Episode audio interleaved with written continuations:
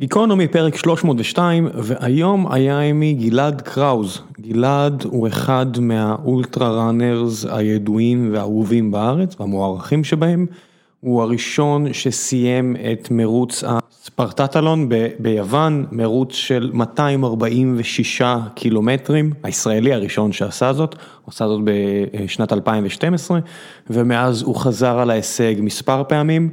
ולאחרונה הוא אף קיים את מרוץ, מה זה קיים? הוא ארגן ויזם את מרוץ הספרטניון שנערך פה בתל אביב, שסייע למספר רצי אולטרה מרתון אחרים להשיג את הקריטריון הנדרש כדי לקבל את ההזמנה לאותו מרוץ מאוד מפורסם ביוון.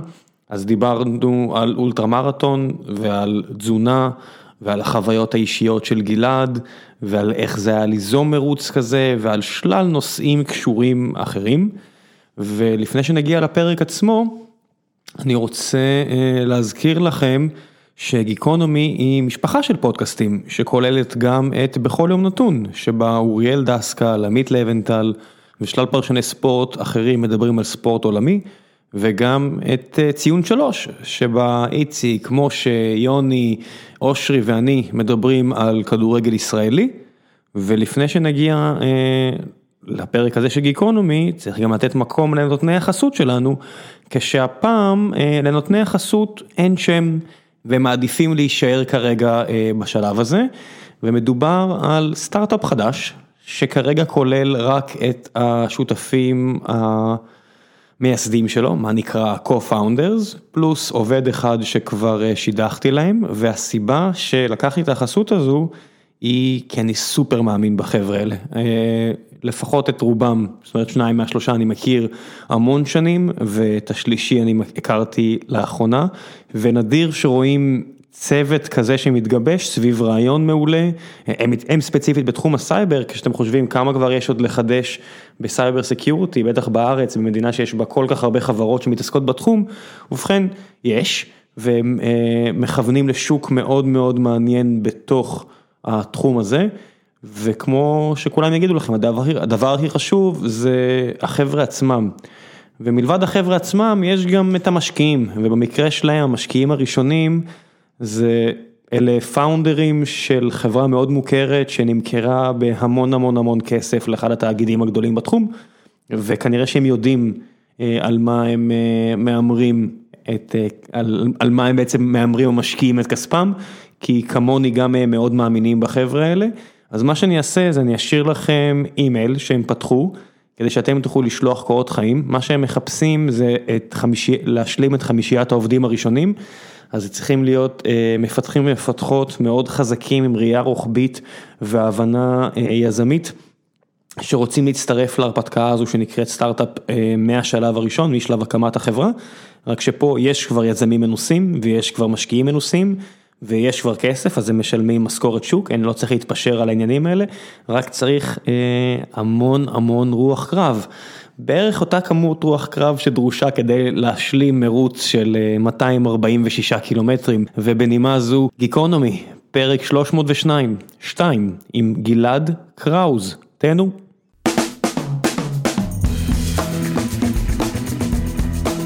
גיקונומי פרק 302 והבוקר נמצא עימי גלעד קראוז, מה העניינים גלעד? אחלה, אחלה. אתה יודע, שמעתי עליך מכל כך הרבה אנשים, עוד לפני שנפגשנו. זה גם מהמשקיעים שלי וגם מכל מיני מכירים, מכרים, כולם מדברים עליך רק טובות ונצורות, מה קורה? תודה, אני לא יודע. כולם נשבעים בשמך. אתה כאילו הקונצנזוס של הרצים בארץ. אתה מה שנקרא מסמיק אותי. לא, אל תהיה כזה. עבדת הרבה בשביל להגיע למקום הזה. רצתי הרבה, אני יודע. למה גם היית? זה לא עבודה. לא רק רצת, גם עסקת בארגון של מרוצים ודאגת להעלות את המודעות לכל מה שקשור לאולטרה מרתונים בארץ. ארגנתי באמת את הספרטניון. שנערך לפני שבועיים בפארק הירקון, הנה אני מדבר ויש לי צמרמורת כי זה באמת חלום שהוגשם, כדי לקדם את הספרטטלון למעשה. רצת בעצמך? לא, הייתה לי פנטזיה כזאת אבל די מהר הבנתי שעם כל מה שצריך לארגן, שזה מאות ואולי אלפי דברים, לא לא יקרה. קצת קשה להיות באמצע ריצה של נגיד 12 שעות לתוך הריצה ומישהו אומר לך היי תקשיב יש פה איזה בעיה. כן, אז זה לא הייתה בעיה, זה היה... אומרת, לי היה את האולטרה שלי במקביל לריצה, בעיקר לפני, גם תוך כדי, אבל, אבל היה טוב. נגיע עוד למרוץ פה בפארק הירקון, אבל בוא נתחיל בך בכלל. איך לכל ערוץ, אתה יודע, השאלה הראשונה שעולה בדרך כלל שמדברים עם הקובי אורנים, עם הגלעד קראוזים עכשיו של העולם, זה למה? אני, אתה יודע, אפשר לשבת על זה אולי יותר מ-12 שעות, אבל אני יכול גם להגיד את התשובה הכי בנאלית, אבל הכי נכון, לא יודע היא, גם נכונה לא פחות, היא ככה, אבל אני לא אפתור את עצמי בקש. הריצה היא מעבר להנאה, ולא תמיד זאת הנאה, בטח לא במרחקים הארוכים, אבל היא, היא עושה טוב. גם אם לפעמים היא לא נעימה, אבל היא עושה טוב. אז זו תשובה קצת יותר רחבה מככה. אתה יודע, אני מניח שאני כמו הרבה מאוד אנשים מכירים בטוב הזה, אפשר לפרק את זה אפילו לדופמין וכל מיני דברים כאלה, לפרק אותנו למעין מכונות משוכללות, אבל הטוב הזה מגיע על, על הרבה פעמים, הרבה פחות מ-240 קילומטר, הוא מגיע גם בעשרה קילומטר, הוא מגיע גם ב-20 קילומטר. נכון, אבל יש משהו אחר, אמ, אמרתי לא מזמן, הסמל של הספרטניון הוא חגורת, הוא סוג של חגורת מאביוס. שהוא משהו מעגלי אינסופי. תחשבו איזה בייגלה כזה מעוות טיפה והוא בצורת שמונה כזה. כן, משהו כזה. סוג של, ברור. כן, לצורך העניין. אבל אז, אז אמרתי, אנחנו בעצם מגיעים לאותו מקום שוב ושוב, אבל כל פעם אחרים. ובמרוץ, בתחרות אולטרה, לא בתחרות, בריצת אולטרה, זה לא חייב להיות במסגרת תחרות, גם באימונים, הרבה פעמים אנחנו מגיעים לאימוני אולטרה. אז דברים משתנים ודברים קורים, ויש דברים שלוקחים זמן. זאת אומרת, לא תמיד מה שאתה מקבל בעשרה קילומטר, תקבל במאה קילומטר, ומה שתקבל במאתיים לא קורה במאה, והפוך, וזה לא פחות, זאת אומרת, זה... איך אני אומר, כל מרחק מכבד את בעליו, באמת. אני חושב שגם לרוץ חמישה קילומטר זה נפלא. ואתה גם יכול לחוות אולטרה בחמישה קילומטר, כי אם אתה במקום כזה שבשבילך לרוץ חמישה קילומטר זה שיא חדש, מדהים, מעולה. כן. אני זוכר את הפעם הראשונה, בדיוק אתמול דיברתי עם, עם מישהו על זה, אבל הפעם הראשונה שאני רצתי עשרה קילומטר, ואני עד היום לא חוויתי את החוויה הזאת, גם לא כשרצתי מאה ומאתיים ויותר, כמו את החוויה הזאת, ה-accomplishment הזה של העשרה קילומטר, וזה מדהים, וזה נפלא. אתה מדבר משהו פסיכולוגי או פיזיולוגי או השילוב? אין לי מושג, זה היה פשוט תענוג, חזרתי הביתה והרגשתי, וואלה, מלך העולם, רצתי עשרה קילומטר, איזה כיף. ו? מדהים. ו? לא, לא עברו שנים ואחר לא, כך... לא, בשלב מסוים, אתה יודע, ההיקפים גדלו והתחביב הפך להיות משהו שהוא הרבה יותר מתחביב קטן. משהו צריך לקרות, אני מניח, שלא לא מתרחש אצל הרוב המוחלט של האנשים שרצים עשרה קילומטר. כן, זה זה התחיל ב-2007. זאת אומרת, זה חבר אמיר כהן הזמין אותי לריצת אולטרה, הייתה התחרות ריצה הראשונה בארץ. קרן גולדבלט הקימה את זה, ב-2007 זה היה באזור של רמות מנשה, איפה שסובב עמק, וזה היה 53 קילומטר, והוא אמר לי בוא תרוץ וזה. אולטרה מוגדר ככל דבר שהוא מעל לריצת מרתון, נכון? יכול להיות גם מרתון פלוס כמה צעדים, זה כבר יהיה אולטרה. טכניקלי כן, כן, המרחקים המקובלים הם 50 ומעלה, אבל כן, גם 43 קילומטר לצורך העניין. וזה הגניב אותי והלכתי על זה, ואז כשחיפשתי. אני חייב להתעמק שנייה בשאלה הזו. אתה יודע, עם קובי לא הרגשתי שאני יכול להגיע לשם, כי הוא חושב טיפה שונה, אבל למה 53? למה למה אנשים עושים תחרות, למשל של 53 קילומטר, כשיש את המרוץ הזה של 42, 200, לא יודע כמה מטרים, שהיא מאוד מתוקננת והיא מאוד הגיונית, כי יש סיפור מאחוריה, ובכל העולם זה אותו מרחק, למה 53? אז... קודם כל זה היה אמור להיות 50, זה פשוט, הבנתי, בריצה, אוקיי, 50 זה היה ראשון, שתבין, כן. זה היה באמת אולטרה ראשון בארץ והילדים של קרן עזרו לה, וזה היה באמת אולטרה מאוד משפחתי, מאוד כיפי והוא המשיך כמה שהוא המשיך. אני זכיתי להשתתף בכל המרוצים של קרן. למה, אני לא יודע, אולי תשאל את קרן למה היא החליטה להביא את זה, אבל... הסיפור מאחורי המרתון אגב הוא הוא לא נכון. כמו כמו כמו כל סיפור טוב בעולם. זהו, הסיפור של פידיפידיס שעומד מאחורי הספרטטלון הוא הוא נכון, או לפחות ככל שאנחנו יודעים. כי הוא, הוא באמת מתועד על ידי הרודוטוס, והסיפור של מרתון על אותו פידיפידיס, הוא גם לא הגיוני והוא גם נולד 670 שנה אחרי פידיפ, שפידיפידיס כבר מת. אז, אז למי שלא מכיר, בעת, מה זה מלחמת ספרטה אתונה? אתונה והפרסים, 470 okay. לפני הספירה. סרט 300, כל מי שבטוח מכיר. כן, יש לי אפילו פה את לאונידיס באיזה בובה קטנה על השולחן, אז וזה גם פרק 302, אז בכלל מתחבר טוב. מתחיל טוב, כן. כן, הפרסים פולשים ליוון עם צבא עצום ומישהו צריך להעביר את המסר. והאתונאים בלחץ, ואז שולחים את פידיפידיס לספרטה לבקש את העזרה.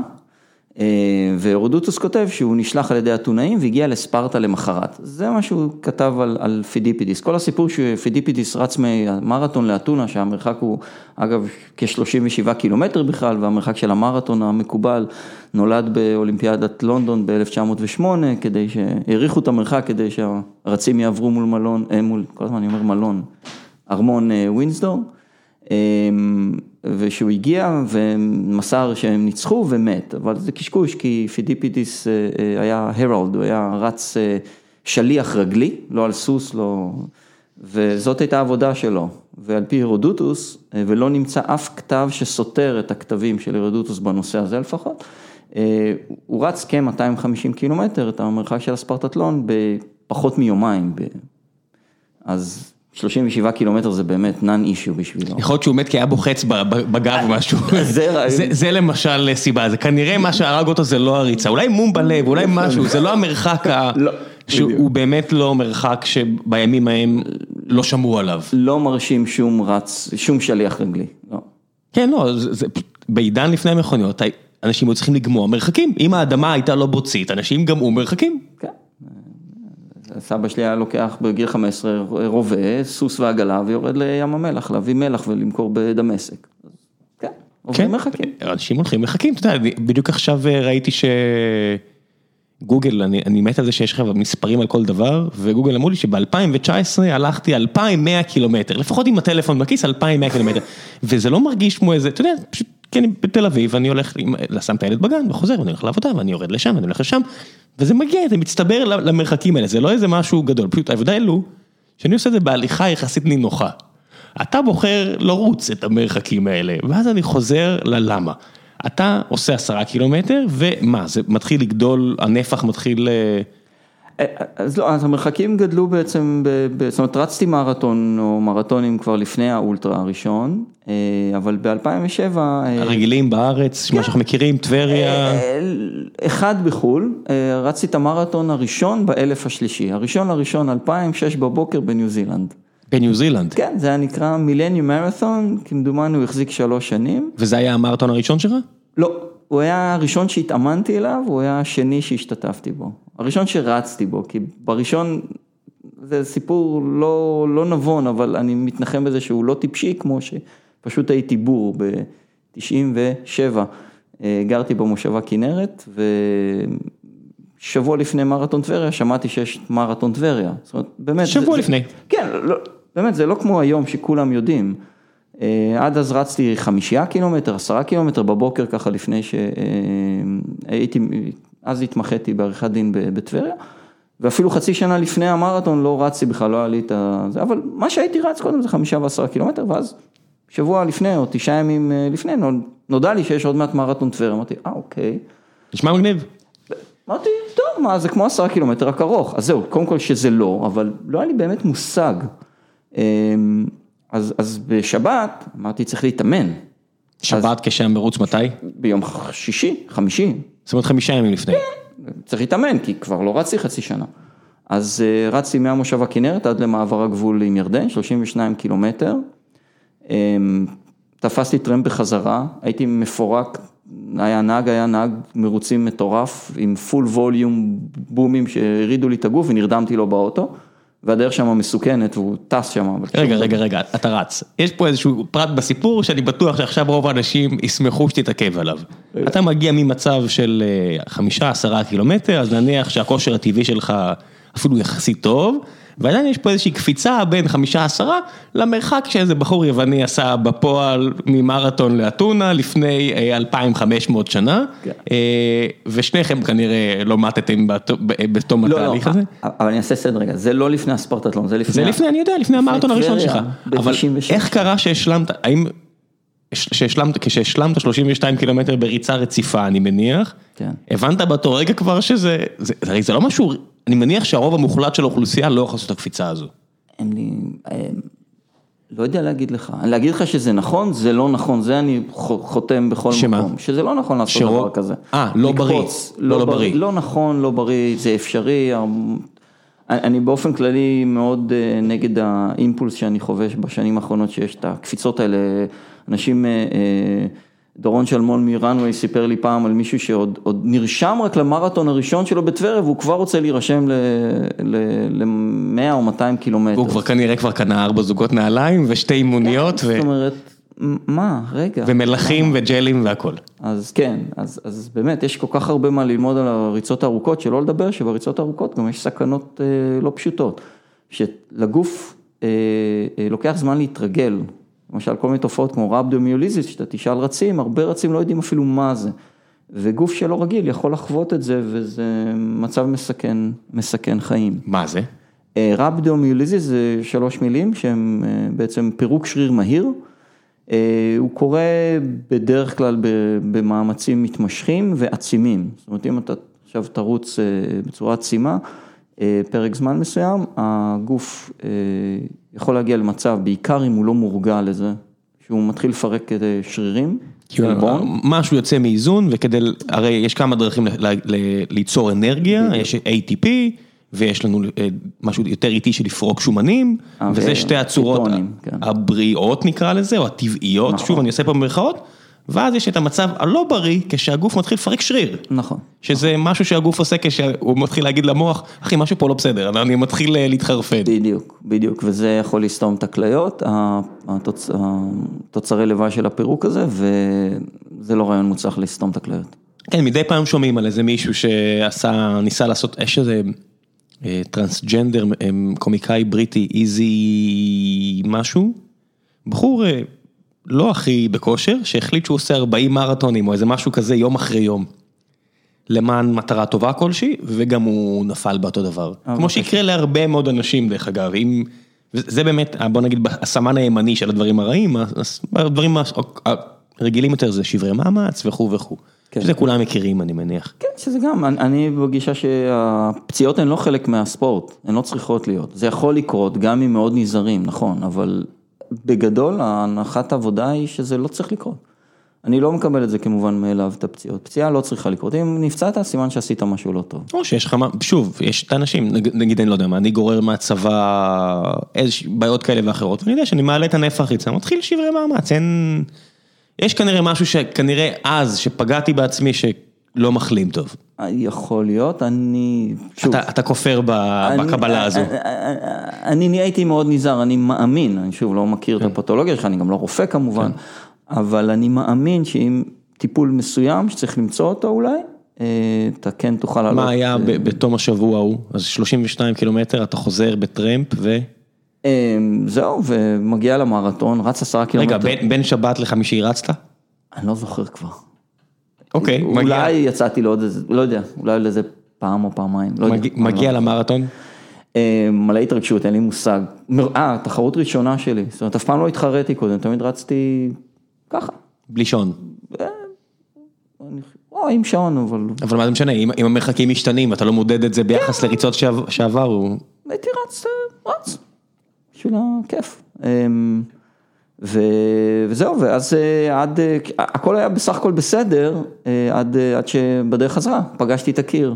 אז לא ידעתי אפילו מה מה זה, לא לא ידעתי שקוראים לזה קיר, לא- אבל את החוויה של הקיר. והפעם. הקודמת 32 קילומטר, לא היה שום קיר. כי הגעתי בדיוק ל-32, אז הכל היה בסדר. זה- במקרה, ככה יצא. כנראה נגמר שם. כן. מזל שהמעבר גבול עם ירדן הוא במקרה שם ולא כבשנו עוד. בדיוק.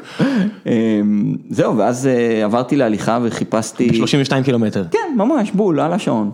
אמ, וחיפשתי תמרים על הרצפה.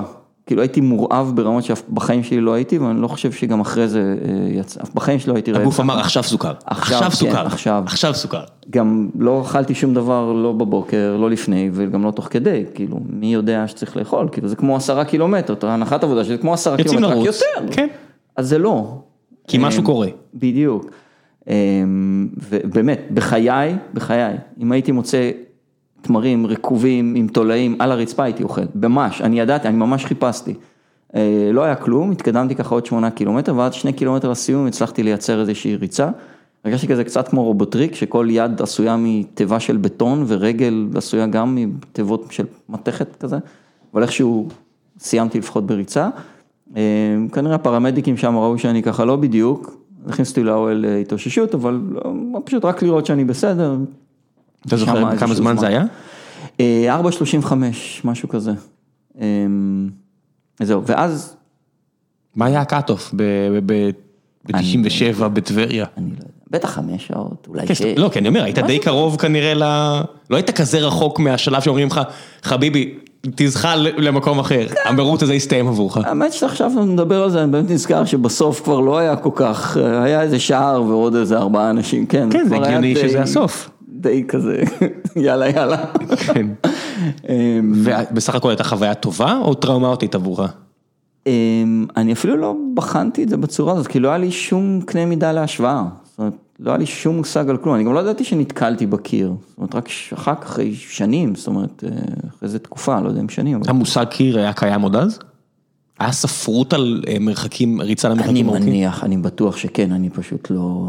לא מה נגעתי מה קורה בזה. בשלב הזה של ה-30-32 קילומטר מבחינת גוף האדם? זה ממש מאוד פשוט, פשוט הגוף נכנס למצב של אה, היפוגליקמיה, בעצם הגוף, אה, גוף שמורגל, כמו של רובנו, לעבוד על, על גלוקוז, מסיים את מאגרי הגליקוגן שנמצאים בכבד, בדם וקצת בשרירים.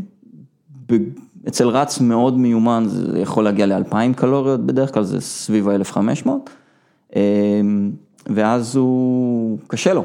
יש נפילה. יש נפילה. השרירים ממשיכים לזוז כי המוח אומר להם זוזו, ומצד שני המקור אנרגיה הזמין, אותו סוכר, תם.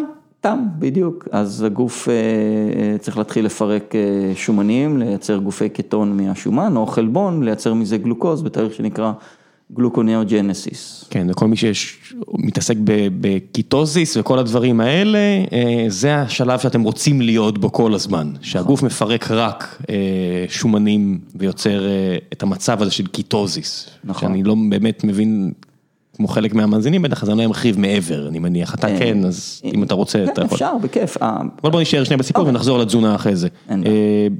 אז אתה מסיים את המרתון הזה, ומרתון ניו זילנד הוא שלוש שנים אחרי. כן. מה קורה בין לבין? אתה ממשיך לרוץ? אה, כן, כזה גם. עשיריות, לא משהו אה, שונה מהרגיל כזה.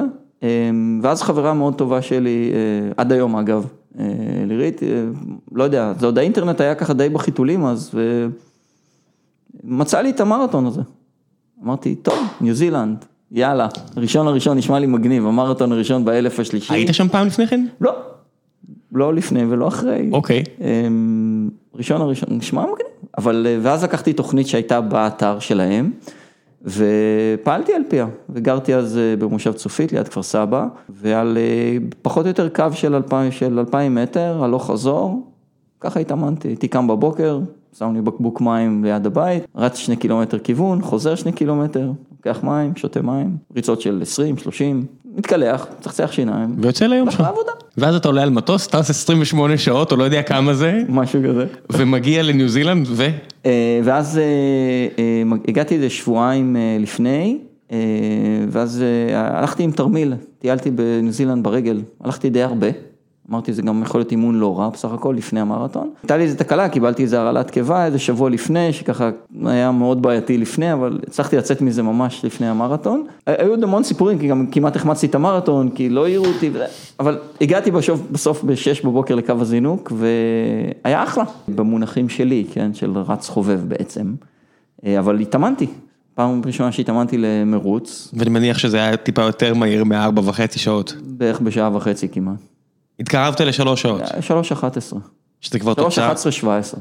זה כבר תוצאה ראויה לכבוד בקרב אנשים שהם, בוא נגיד, שמאוד מתאמנים לזה והכל מחושב אצלם היום, לא כולם מגיעים לתוצאה הזו, רק כדי לסבר את האוזן למי שלא מכיר. זו תוצאה טובה. חובבים זה בסדר, כן. כן, אצל, שוב, אצל הרוב המוחלט שמנסה לעשות את הריצה כן. הזו. רציתי כבר שזה ייגמר, כי זה כבר היה קשה, אבל... אה, היה את הקיר? לא, לא חוויתי את הקיר. אני חושב בגלל שהתאמנתי בצורה הזו, שלא אכלתי לא לפני ריצה ולא תוך כדי ריצה, אז uh, הגוף היה מורגל בעצם לפרק יותר שומנים מגוף רגיל, שרגיל לאכול. דווקא באזור ה-32, שאז כבר ידעתי על הקיר, זאת אומרת, כבר קראתי וכבר הבנתי קצת מהחיים שלי. אלף חדש, כן. כן, הגיע הזמן. אמרתי, טוב, עכשיו זה הזמן ללחוץ, ולחצתי, לחצתי, אבל המהירות לא עלתה, זאת אומרת, אחר כך ראיתי את הספליטים, כי לא היה שעון כמו היום. אז, אז באיזשהו מקום היה איזושהי ירידה, אבל לא, לא היה שום קיר, לא. אני, אני בכלל, אני בתפיסה שלי מרתון, אם אתה בסביבות זמנים האלו, כן, של השלוש ולא הרבה, אה, אם אתה מאומן אה, בצורה נכונה לדבר הזה, אין שום סיבה שתחווה קיר. ואתה גם רץ לפי תוכנית ריצה נכונה, זאת אומרת צריך שהכל יהיה מותאם. כי אם הייתי רץ, או כל אחד שהוא ירוץ מעבר ליכולות שלו, אז הוא כן ייתקל בקיר. ביולוגיה. כן. אין הרבה חוכמות. בין 2000 ל-2007, אתה עושה משהו חריג? אתה ממשיך לרוץ מרתונים? אני חושב שרצתי פה ושם, כן, אני חושב שרצתי עוד, לא חריג, אני חושב שרצתי עוד איזה שניים אולי, או משהו כזה. ואז מגיע 2007. כן, אמיר מתקשר אליי, שאגב, אני נודע לי הסיפור המלא הרבה שנים אחר כך, שבכלל אה, אורי גוררי, אחד מהרצי האולטרה חזקים בארץ, היה אמור לרוץ עם אמיר, אבל הוא חלה. אני לא אגיד לשמחתי, כי הוא בחור מקסים, אני מאחל לו המון בריאות, אה, אבל למזלי, אה, כך קרה, ואמיר... הם תכננו לרוץ ביחד את כן, המרחק הזה? כי היה, כשקרן הביאה את המרוץ הזה, אז באמת, עד אף אחד לא ידע כלום, אז מבחינה בטיחותית היא החליטה שירוצו בזוגות, כמה שזה יישמע היום הזוי, אבל לא ידעו כלום על זה, כאילו אמרו, אתה יודע. למה זה נשמע כמו אחלה רעיון, אתה יודע, יש כן. סיבה שגם בצבא עושים את זה, יש תוצאי פעילות, יש זוגות. כן, בדיוק. אם מישהו הולך לאיבוד, אז שאתה סוג שלו, שידע להגיד שמשהו קרה. נכון, נכון. זה היה עוד לפני עידן הטלפונים, אה, לא, לא, לא, לא, זה היה הרבה אחרי. לא, פה אני טועה. זה לפני אה, סמארטפונים, אבל זה... אה, כן, כן, כן, אבל באמת לא ידעו על זה כלום. וזהו, ואז הוא אמר לי, אמרתי, טוב, יאללה, מגניב. אז הלכנו. פשוט לרוץ אחד ליד השני? כן, היית צריך לשמור איזשהו מרחק, אני לא זוכר. ו... ושם אני התפרקתי לאלף עזאזלים, זאת אומרת, היה איזה מצב, לא, זה היה מטורף, כי... התוספת הזו של העשרה קילומטר עשתה את כל ההבדל? כן, אני גם הגעתי אז לא מאומן, זאת אומרת, הוא התקשר אליי, אני לא זוכר כמה זמן לפני, זאת אומרת, זה לא היה בתכנון שלי, לא, לא ידעתי על זה בכלל, הוא, זה עוד היה, הקהילה הייתה מאוד מאוד קטנה. מי שזוכר עוד את פורום ריצה וטריאטלון, אותו אמיר גם ניהל אותו אז וזה. אמ, וזה היה מצב שהגעתי אמ, לאיזשהו שלב שפשוט הרגליים קרסו. פשוט ישבתי כמו בסרטים המצורים שהרגליים כאלו פסטה. וובולי. לגמרי, זה כזה, ואני נופל, ואז אני מחזיק את עצמי עוד פעם, נעמד, ככה שלוש פעמים, אני נקרע מצחוק ומת מכאבים, כאילו זה היה קטע מטורף. שלוש פעמים אני נעמד, נופל, נעמד, נופל, נקרע מצחוק. מת מכאבים. ולא עשית איזושהי הערכת סיכונים שאולי יש פה בעיה רצינית יותר. לא, כי מה, בסדר, קצת כואב, קצת זה, לא, הכל בסדר. אמ, ואמיר הבטיח לי, הוא תמיד מסתלבט עליי, שהוא הבטיח לי מתנדבות וזה מה שהציל אותי, עד היום הוא לא הביא אותם. אמ, אשתך והילדה פה בחדר ליד אומרות, טוב שלא הגיעו מתנדבות. לא, אז זהו, אז אמיר הוא זה שגם חיבר בינינו, זאת אומרת, זה סרט מטורף. אמ, כל הכבוד לאמיר. נכון. כן. אבל ואני ככה עכשיו קצת אחבר את הסיפור למה שהתכנסנו היום, בדיוק. שצריכים להגיע ליוון. בדיוק. אז אולטרה, אמיר אומר, יש אולטרה, טוב בואו גוגל, מה זה אולטרה מרתון. רגע, וסיימת את המרוץ? כן. עד היום לשמחתי כל מרוץ שהתחלתי אותו, סיימתי אותו. אה, אני חושב שיש, אה, אני, אני כן חושב שיש לזה איזשהו ערך. תשמע, אה, ליד הבובה של לאונידיס יש בובה של אריק שרון, וזו הסיבה שהבובה של אריק שרון שם. יש את הערך הזה של שיוצא למשימה, מבצעים. כן, אני, אה, אוקיי, אז אה, אולי גם, אבל אה, אני חושב שכן, כי אני חושב שגם אם הריצה היא גרועה, אני תמיד אומר את זה, כשהאימון הפיזי הוא גרוע, אתה רשאי לזכות באימון מנטלי מעולה. אז גם אם קשה עכשיו, זאת אומרת, אני תמיד אומר, צריך להפסיק מרוץ אם יש בעיה בריאותית. אם יש קושי, תעשה את הכל שת... כן תסיים, למרות הקושי. כמובן, לשקול את הדברים, שוב, אם יש בעיה בריאותית, אז צריך לחשוב, אבל אה, אחרת, לעשות את הכל כדי לסיים, כי לא כערך של עיקרון, אלא כי באמת זה הזדמנות, מפתח? בדיוק, זה הזדמנות הזדמנות. להתפתחות, בוודאי. זה זה העניין. אמ, זה לא ראש בטון, אלא עובדה שעכשיו האימון כבר הוא לא אימון פיזיולוגי, אלא אימון מנטלי. נכון, אתה מחזק את השריר בין האוזניים. בדיוק. לא בהכרח את השריר מעל, מעל ומתחת לברך. נכון, נכון, וזה שריר שהוא בעיניי סופר חשוב, זה הש... אני אומר לך, אני יודע את זה במאה אחוזים, שאם לא הייתי אה, עובד מנטלית אה, ב-2012, בספורטטלון הראשון שלי, לא הייתי מסיים אותו בחיים, אין שום סיכוי בעולם. איך עובדים מנטלית על לסיים מרוץ של 200 פלוס קילומטר?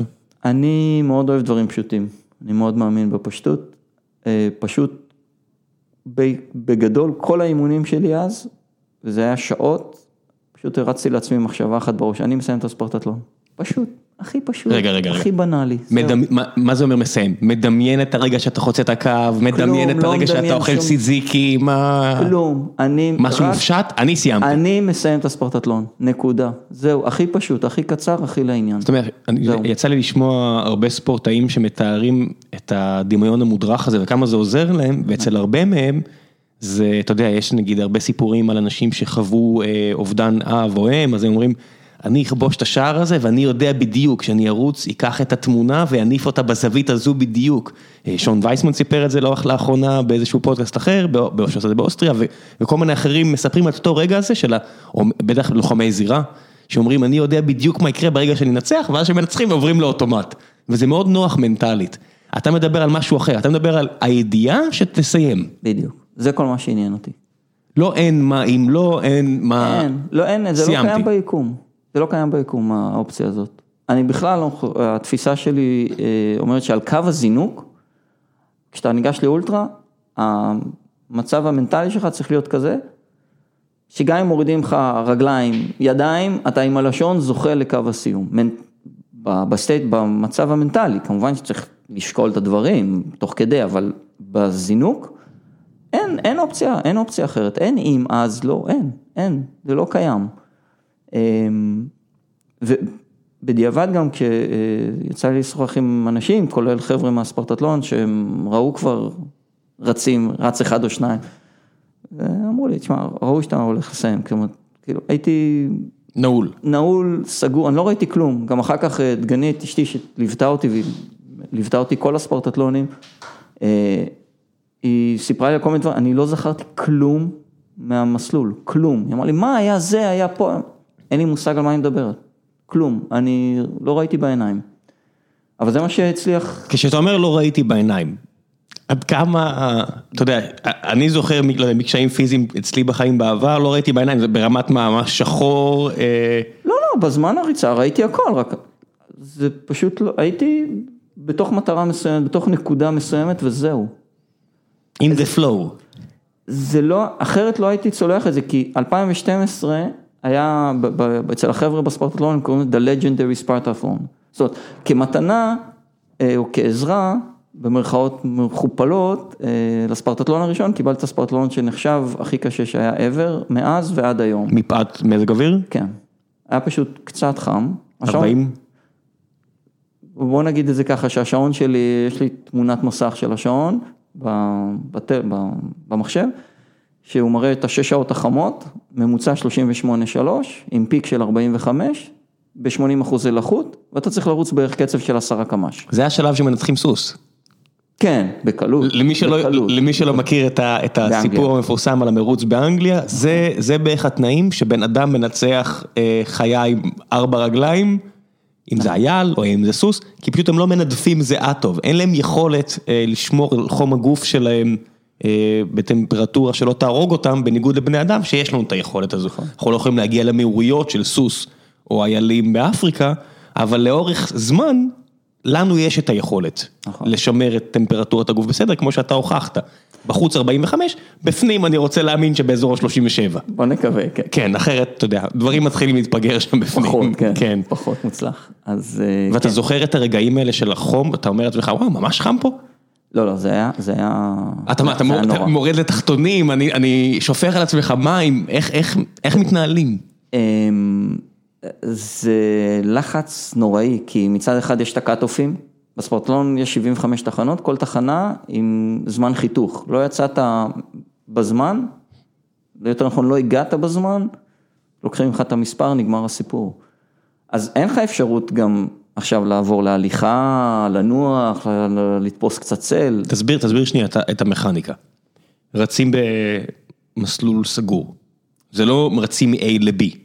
לא, לא, לא, בספרטטלון רצים מ-A ל-B, מהאקרופוליס באתונה עד המלך לאונידס, הפסל הגדול והמרשים של המלך לאונידס מעולה. בספרטה. זה לא כמו הרבה מרוצי אולטרה אחרים שרצים באיזה מסלול אובלי או דברים כאלה, לא. פה זה ממש רצים על מסלול. מאתונה לספרטה, על הכביש, כמעט אה, ש- בערך 90 אחוז כביש, אה, השאר זה אה, דרך כורכר, ויש קטע אחד בהר שהוא הוא באמת שטח. כביש כביש? אספלט? כביש, כביש, סלול? אספלט, קשור, אה, הארדקור. יופי, זה גם עוד, עוד הכי תוס- כיף, כן. תוס- תוספת נחמדה, כל מכה כזו, אה, יש, יש כמות של אה, כדוריות דם אדומות שהולכות לעולמן, כן. אה, אנמיה שלום, כל הדברים הטובים האלו, נכון. אז אתה רץ וכל שני קילומטרים אתה צריך להגיע, בין שניים, בעיקר, בעיקרון זה בין שלושה ארבעה לקילומטר, יש תחנת אמרת 70 חיתוך. תחנות, אז הגיוני שזה יהיה בממוצע. כן, יש גם תחנות של שני קילומטר, של ארבע וחצי, נדמה לי. בממוצע מעט מעל שלושה קילומטרים, ו... יש תחנות, אתה חייב להגיע אליה בזמן. אתה לא ומה יש בתחנה הזו? בקבוק מים? יש תחנות גדולות, יש תחנות קטנות, התחנות הקטנות הן, יש בהן מים, לפעמים איזוטוני, צ'יפסים, סוכריות, קפה, תה בלילה. אה, תחנות גדולות יש יותר, יכול להיות מרק, יכול להיות פסטה, יכול להיות אורז, אה, קולה. איך דואגים שלא תידרס? אין לי מושג, אני מצטער זה על השאלה. היומיומית הזו, זה לא, פשוט אה, במדינה כמו שלנו שבה לרצים ולרוכבי אופניים, אה, הסכנה הכי גדולה היא לא למות מהתייבשות אלא למות מנהג שיכור, כן, אז... איך- אני- איך שומרים עליך? אמ, קודם כל באתונה, אה, בהתחלה סוגרים לנו כביש, אחר כך עם קונוסים מקצים לנו איזשהו חלק מהכביש, ואחר כך זה פשוט עד היום טפו טפו טפו. לא אתה קרה. רץ עם זוהרים, אתה... לא, השנה, אה, 2019, לא השנה, שנה שעברה, 2019, הם אה, הוציאו חוק חדש שדרש בלילה לרוץ באמת עם איזשהו אפוד או איזשהו אה, משהו דומה זוהר. אוקיי, נשמע. הגיוני. כן, היה רצוי לחשוב על זה קודם. ב-2012 מישהו לוקח עליך חסות? מה זאת אומרת חסות? נו, מה- מה זה? אה? מבחינת, אה, מישהו דואג לך? אה, לא, אשתי. לא, לא, לא, לא, גוף מסחרי כלשהו. לא. אתה צריך לדאוג להכל בעצמך? כן. זאת אומרת, תז- תזונה, נעליים. בוא נדבר על, על לוגיסטיקה. אתה, אתה יוצא למרוץ כזה עם זוג אחד של נעליים, אני כן. אני לא החלפתי אף פעם בספורטטלון נעליים. ואנשים אחרים כן? יש כאלו שכן. כן. נעל נורמלית, נעל נורמ, נורמלית, אני עושה פה במרכאות, היצרן אומר 700 קילומטר, תחליפו 800 קילומטר פלוס מינוס, נכון? זה המספרים? זה מה שאנחנו אומרים, הגומי לזה הוא טוב, אתה אומר, אתה מחלט חלק, אחוז נכבד מהמרוץ הזה באיזה יומיים. אה, בסוג של כן. רצתי פעם עם נעל איזה אלפיים קילומטר נדמה לי. ואתה מרגיש, הרגשת, נגיד למרוץ כזה, אתה מגיע עם זוג נעליים חדש? כמעט, כן. אני כן לוקח למרוץ הזה נעל שרצתי איתה רק איזה כמה עשרות. זה היה רק לוודא שהכל בסדר. אבל שאין איזה שהגומי לא. שחוק כן, או- כן, כן, כן. כן. כי יש לזה, יש לזה בסוף משמעות, זה לא כן. קשקושי ביצים, בסוף, נכון. זה בסוף גומי וגומי נשחק. נכון. למרות שאם אתה רץ בטכניקה טובה זה הרבה פחות משמעותי. משמעותיים ביחס למי? אה, אתה אומר מבחינת, כי איך שהרגל פוגשת את האספלט וכו', כן. אגב, ב-2017 מישהו עם סנדלים סיים את הספורטטלון. אני גם אני בטוח שיש אנשים שגם רצים ברפוט או... או- בספורטטלון עוד לא. אה, כמה זה גם- שנים. זה גם אספלט חם, צריך להגיד את האמת, נכון? אה, כן, אם אתה נופל על מזג אוויר חם, כמו שבדרך כלל. אתה נפלת על מזג אוויר אה, חם. כן, אני כן, מאוד. ב-40 מעלות האספלט רותח. אה, כן, סביר להניח. לשמחתי לא נשכבתי עליו, אבל כן. לא, מה- זה סביר? הוא רותח, אין פה מה, no two ways about it. אוקיי, מבחינת מזון, אה, מזון אצלי עוד לא כל כך פתור, בראשון באתי עם אה, ג'לים ואיזוטוני וזה לא עשה לי טוב. מה זה אומר? מה זה אומר לא עשה זה לי מצחיק, טוב? מי ששומע את זה עכשיו, אתה יודע מה לא עשה לך טוב? לא ג'לי מזונים, העובדה שאתה רץ 220 קילומטר, זה מה שלא עשה לך טוב, וזה שאתה עושה את זה בחום. אה, כן, גם החום, החום מאוד מקשה על העיכול, כי ה- הדם אה, מופנה לאור כדי להתקרר, ואז יש עוד פחות דם במערכת העיכול. צריך כמה שיותר תנועה כדי לקרר, וכן, אז עוד יותר קשה לעכל מזון בחום. ו... אה, אז זהו, אז די הפסקתי לאכול, אה, כמובן, התשובה טובה, הפסקתי לאכול אז, וזהו, אז ממשיכים על עדים, אבל אה, על שומנים, על אני לא על יודע, שרירים, הגוף מפרק משהו. כנראה. אני, לא יודע, אני אומר, אמרתי לך, אז אני... איך נראות המחשבות בנגיד 80 קילומטר פנימה, שאתה אומר, אוקיי, יש עוד, אה, כמה סך הכל זה? 240? 246.8, זה נורא יפה, זה 2468, אי אפשר לשכוח. מעולה. קפיצות של 2, בול. סדרה חשבונית פשוטה. איך נראה שאתה עושה פעמיים מרתון, באזור ה-90 או 85 קילומטר, ואתה אומר, נשאר עוד כל כך הרבה. אז זהו, אז אני... ישנים מתישהו, יושבים לנוח מתישהו. אז זהו, אז אני אספר לך, אתה שאלת אחרי ה-80, כי ה-80 מעניין, זה בדיוק אחרי שיש תחנה שהיא גדולה, אה, אחרי הקורינטוס, אחרי שחוצים את התעלה, שזה המראה הכי יפה בעולם. אה, שמעתי את אריאל מספר על זה באיזה סיפור אחר, אה, אז אני קצת מכיר את זה מהזווית שלו, אבל אתה מספר את זה אחרת, אז אני בכל זאת שואל אותך. אז אתה שאלת איך זה נראה, אז אני, ת- תדמיין בעצמך, מגיע לתחנה, אה, קצת אחרי הקורינטוס, קודם כל, כשאני עובר את הקורינטוס פעם ראשונה, וכל החמש פעמים שעברתי שם, זה תמיד מרגש, אבל בפעם ראשונה זה היה מאוד מרגש, תבין מזה מה שאתה מבין, אבל אני מגיע לתחנה שהיא אה, שני קילומטר אחרי, מתיישב, תופס את הראש, אומר לאשתי, כמו איזה תוכי, זה fucking קשה. זה fucking קשה, ואני, ואני אומר את זה איזה 20-30 פעם, כאילו נכנסתי לזה, זה באמת היה קשה, והייתה שם... זה הכי הרבה שרצת עד היום? לא, לא, עשיתי קריטריון עוד בהר לעמק שהיה מקצה יחידים, כשהקריטריון הוא 140 ומשהו? לא, היה, אז הקריטריון היה אה, לרוץ מ-200 קילומטר ברצף, לא הייתה הגבלת זמן, היום צריך לעשות את זה בפחות מ-29 שעות, הבנתי. כקריטריון. אז זה לא שלא חווית 80 ומשהו קילומטרים לפני כן, חווית. לא, כן. אה, מה הפך את זה ליותר קשה? החום? החום והמהירות, אתה, לא, אתה חייב לרוץ, אה, מה שמשפיע על, ה, על החום הפנימי שלך הוא בעיקר הקצב, הרבה פחות החום החיצוני. כמובן שיש לו גם השפעה, אבל כשהקצב שהם דורשים הוא? אתה צריך לה, להגיע לתחנה של ה-81 בתשע שעות וחצי. זאת אומרת כמעט 10 10 קמ"ש. כן, כי יש לך, איך אני קורא לזה, הפסקות פיפי קקי, ופה אתה רוצה רגע לאכול, לשתות, קצב- לקחת קצב משהו. אבסולוטי של כמעט 10 קמ"ש, כמעט או 10 יותר. קילומטרים כל שעה, כן. כשאם אתה גם עוצר מדי פעם, אז בוא נגיד שבפועל אתה רץ באזור ה-11 קמ"ש אפילו. אני, רצתי, אני אה, הייתי עם, אה, עם שעון אז, ואני קבעתי לעצמי לרוץ בין עשרה לעשרה וחצי קמ"ש. אני עובד... זה לא משאיר לך הרבה זמן לנוח. לא, לא, לא. וזה בשביל להגיע לקאט-אוף, זאת אומרת, והגעתי ב... אני לא זוכר בדיוק, נדמה לי בתשע וכמה דקות, כש... מתוך התשע וחצי. זאת אומרת שהקו האדום שרודף אחריך, הוא לא לא תפסת הרבה מרחק ממנו. לא, לא. שם כשזה זה היה נראה כמו, אה, כמו מצעד נופלים, זאת אומרת, ראית אנשים נשפכים בדרך, נופלים. ספציפית בקו הזה של ה-80 ומשהו קילומטרים. לא, ב-2012, 2012 פשוט בגלל אה, החום. בגלל החום. כן, זה היה פשוט, אה, אה, רבים וטובים ממני נפלו שם.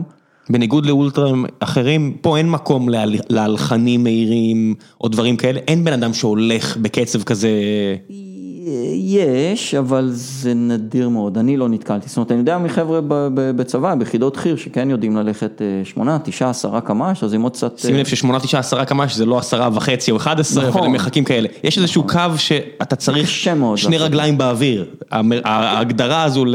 לריצה, כן. כן, יש כאלה שהולכים באולימפיאדה והולכים יותר מהר, כן, אל תתפסו אותי פה, פשוט הם לא עושים את זה על 240 קילומטר. נכון, נכון. וגם אם כן, הם- הם בכל זאת אצנים אולימפיים, הם כן. הם יחידי סגולה פחות. באמת ברמות הכי גבוהות. נכון. זה, זה לא, הספרטתלון, אה, אחד הדברים שמייחדים אותו, מעבר לזה שהוא המרוץ כביש, point to point הכי ארוך בעולם, הוא, הוא אה, אחד המארגנים, אה, איך אמר לי שמה שהוא אוהב בו, שהוא משלב אינדורנס ואתלטיזם. כי מצד אחד הוא אינדורנס, מצד שני בגלל הקאט-אופים, אתה חייב לרוץ, אתה לא יכול לטייל בו. זה לא נטו אה, מאמץ מנטלי כמו אה, מקומות כמו שסיפרתי על אותו איזי, משהו שאני לא זוכר את שמה, שמו, אה, מצטער שאני לא, אני מעוות פה את ההישג הבאמת נחמד הזה, הוא לא אתלט, הוא הראשון שיגיד אני לא אתלט, אני פשוט בן אדם חזק בראש. פה אין מקום ללא אתלט, פה זה רק אתלטיות. לא רק, זאת אומרת, זה גם אתלטיות וגם המאמץ המנטלי, אבל חייב דרישת סף את שני הדברים. כן, כן, כי, כי ה cut-off מוריד אותך, אין מה לעשות. אם אתה לא עומד בקצב, אין מקום לבינוניות. לא יודע, זה נשמע לי אמירה קצת. שיפוטיות כזאת, אבל אין, אין מקום למי שלא עומד בקצב. אני, אני שמח שאתה יותר נחמד ממני, אבל בסופו של דבר זה, זה הישגי מאוד.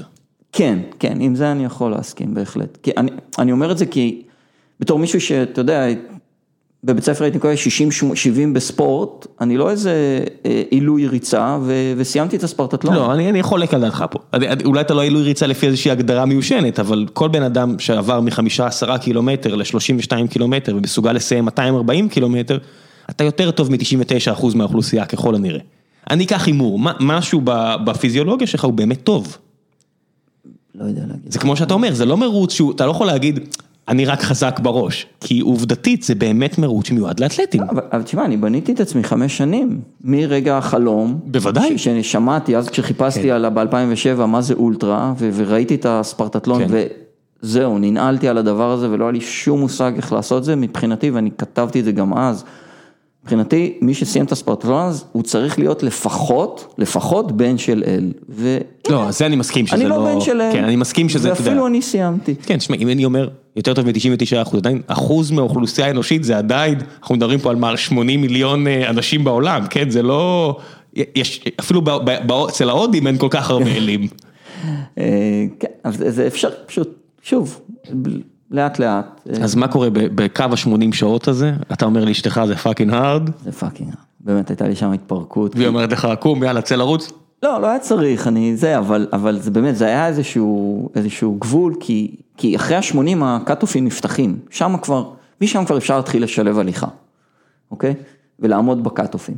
הקאטופים שה-80, גם הטמפרטורה התחילה לרדת כמובן כבר 4 אחר צהריים, לא יותר מדי, אבל לפחות כבר, איך אני אומר, בשלהי הקיץ, אני אומר, עוד נורא חם, אבל הציפורניים כבר חזרו פנימה, כמו ציפורני חתול כזה של הקיץ, הוא כבר לא דוחב, דוחב את הציפורניים לתוך האור, הוא רק שורט. אמ, ואז הקצב מתחיל לרדת למעלה, אזורי ה-8-9 קמ"ש, המינימום, כן, כן, אין, אה, שם אתה יכול גם לשלב קטעי הליכה, ו... ואתה עושה את זה? כן, בטח, בטח. אמ, אני הייתי מפורק. זה כזה היה רק ל- הלילה. איך, איך מרגיש ללכת אחרי כל כך הרבה ריצה? אמ, אמ, טוב, זאת אומרת, אתה גם, בגלל שהמסלול הוא בסך הכל, מה מה שקשה בעיקר בספרטלון זה הקאט-אופים, לא העליות. בסך הכל יש שם איזה 3,000 מטר עלייה, במונחי אולטרה זה לא הרבה, בטח לא על מרחק כזה. למרות שזה בא במנות מאוד מסוימות, במקומות מאוד מסוימים, לא הכי מוצלחים, אבל זה מה יש. אמ, זאת אומרת, אחרי 100 מייל יש לך את ההר שכולם מדבר- מדברים עליו, אה, וזה פשוט כמה קילומטרים טובים, איזה שמונה קילומטר, יש כמה עליות, אבל זאת עלייה של איזה שמונה קילומטר, רק עלייה. ואתה מתכונן עליה מראש כמה קאט-אופים לפני כן צובר כוחות? אה, לא, אני אז גרתי באילת, אז פשוט כל שישי שבת הייתי אה, מתאמן על כביש, אה, כביש 14, כביש של אה, מצפה. יופי של עליות. מסביב לאילת. בדיוק, עולה את עין בטמפרטורה. לא בהכרח יותר קרירה. נכון, אבל ידענו שהולך להיות חם. כן. ואנשים מסביבך מדברים איתך? מה, במרוץ? כן. אה, פחות, אני באופן כללי כשאני רץ אני לא כך אוהב לדבר. אתה מאזין למשהו? לא, אסור. אסור בספורטטלון אה, כמעט. מוזיקה. אה, מבחינה בטיחותית. כי אתה רץ על כביש. לכביש, שמישהו יצפור אז עדיף שלפחות יהיה לך סיכוי להקשיב. כן. אה, איך מעבירים. את הזמן? הוא עובר ממש מהר. עובדתית לא, עובדתית הוא עובדתית עובר- לא, כן, מה זה הוא- עובר? הוא- לא, זה גם כן. לא נכון להגיד שהוא עובר- מהר. לא, יש קטעים שאתה אומר, 28 שעות, משהו כזה? כמה? הלוואי. כמה?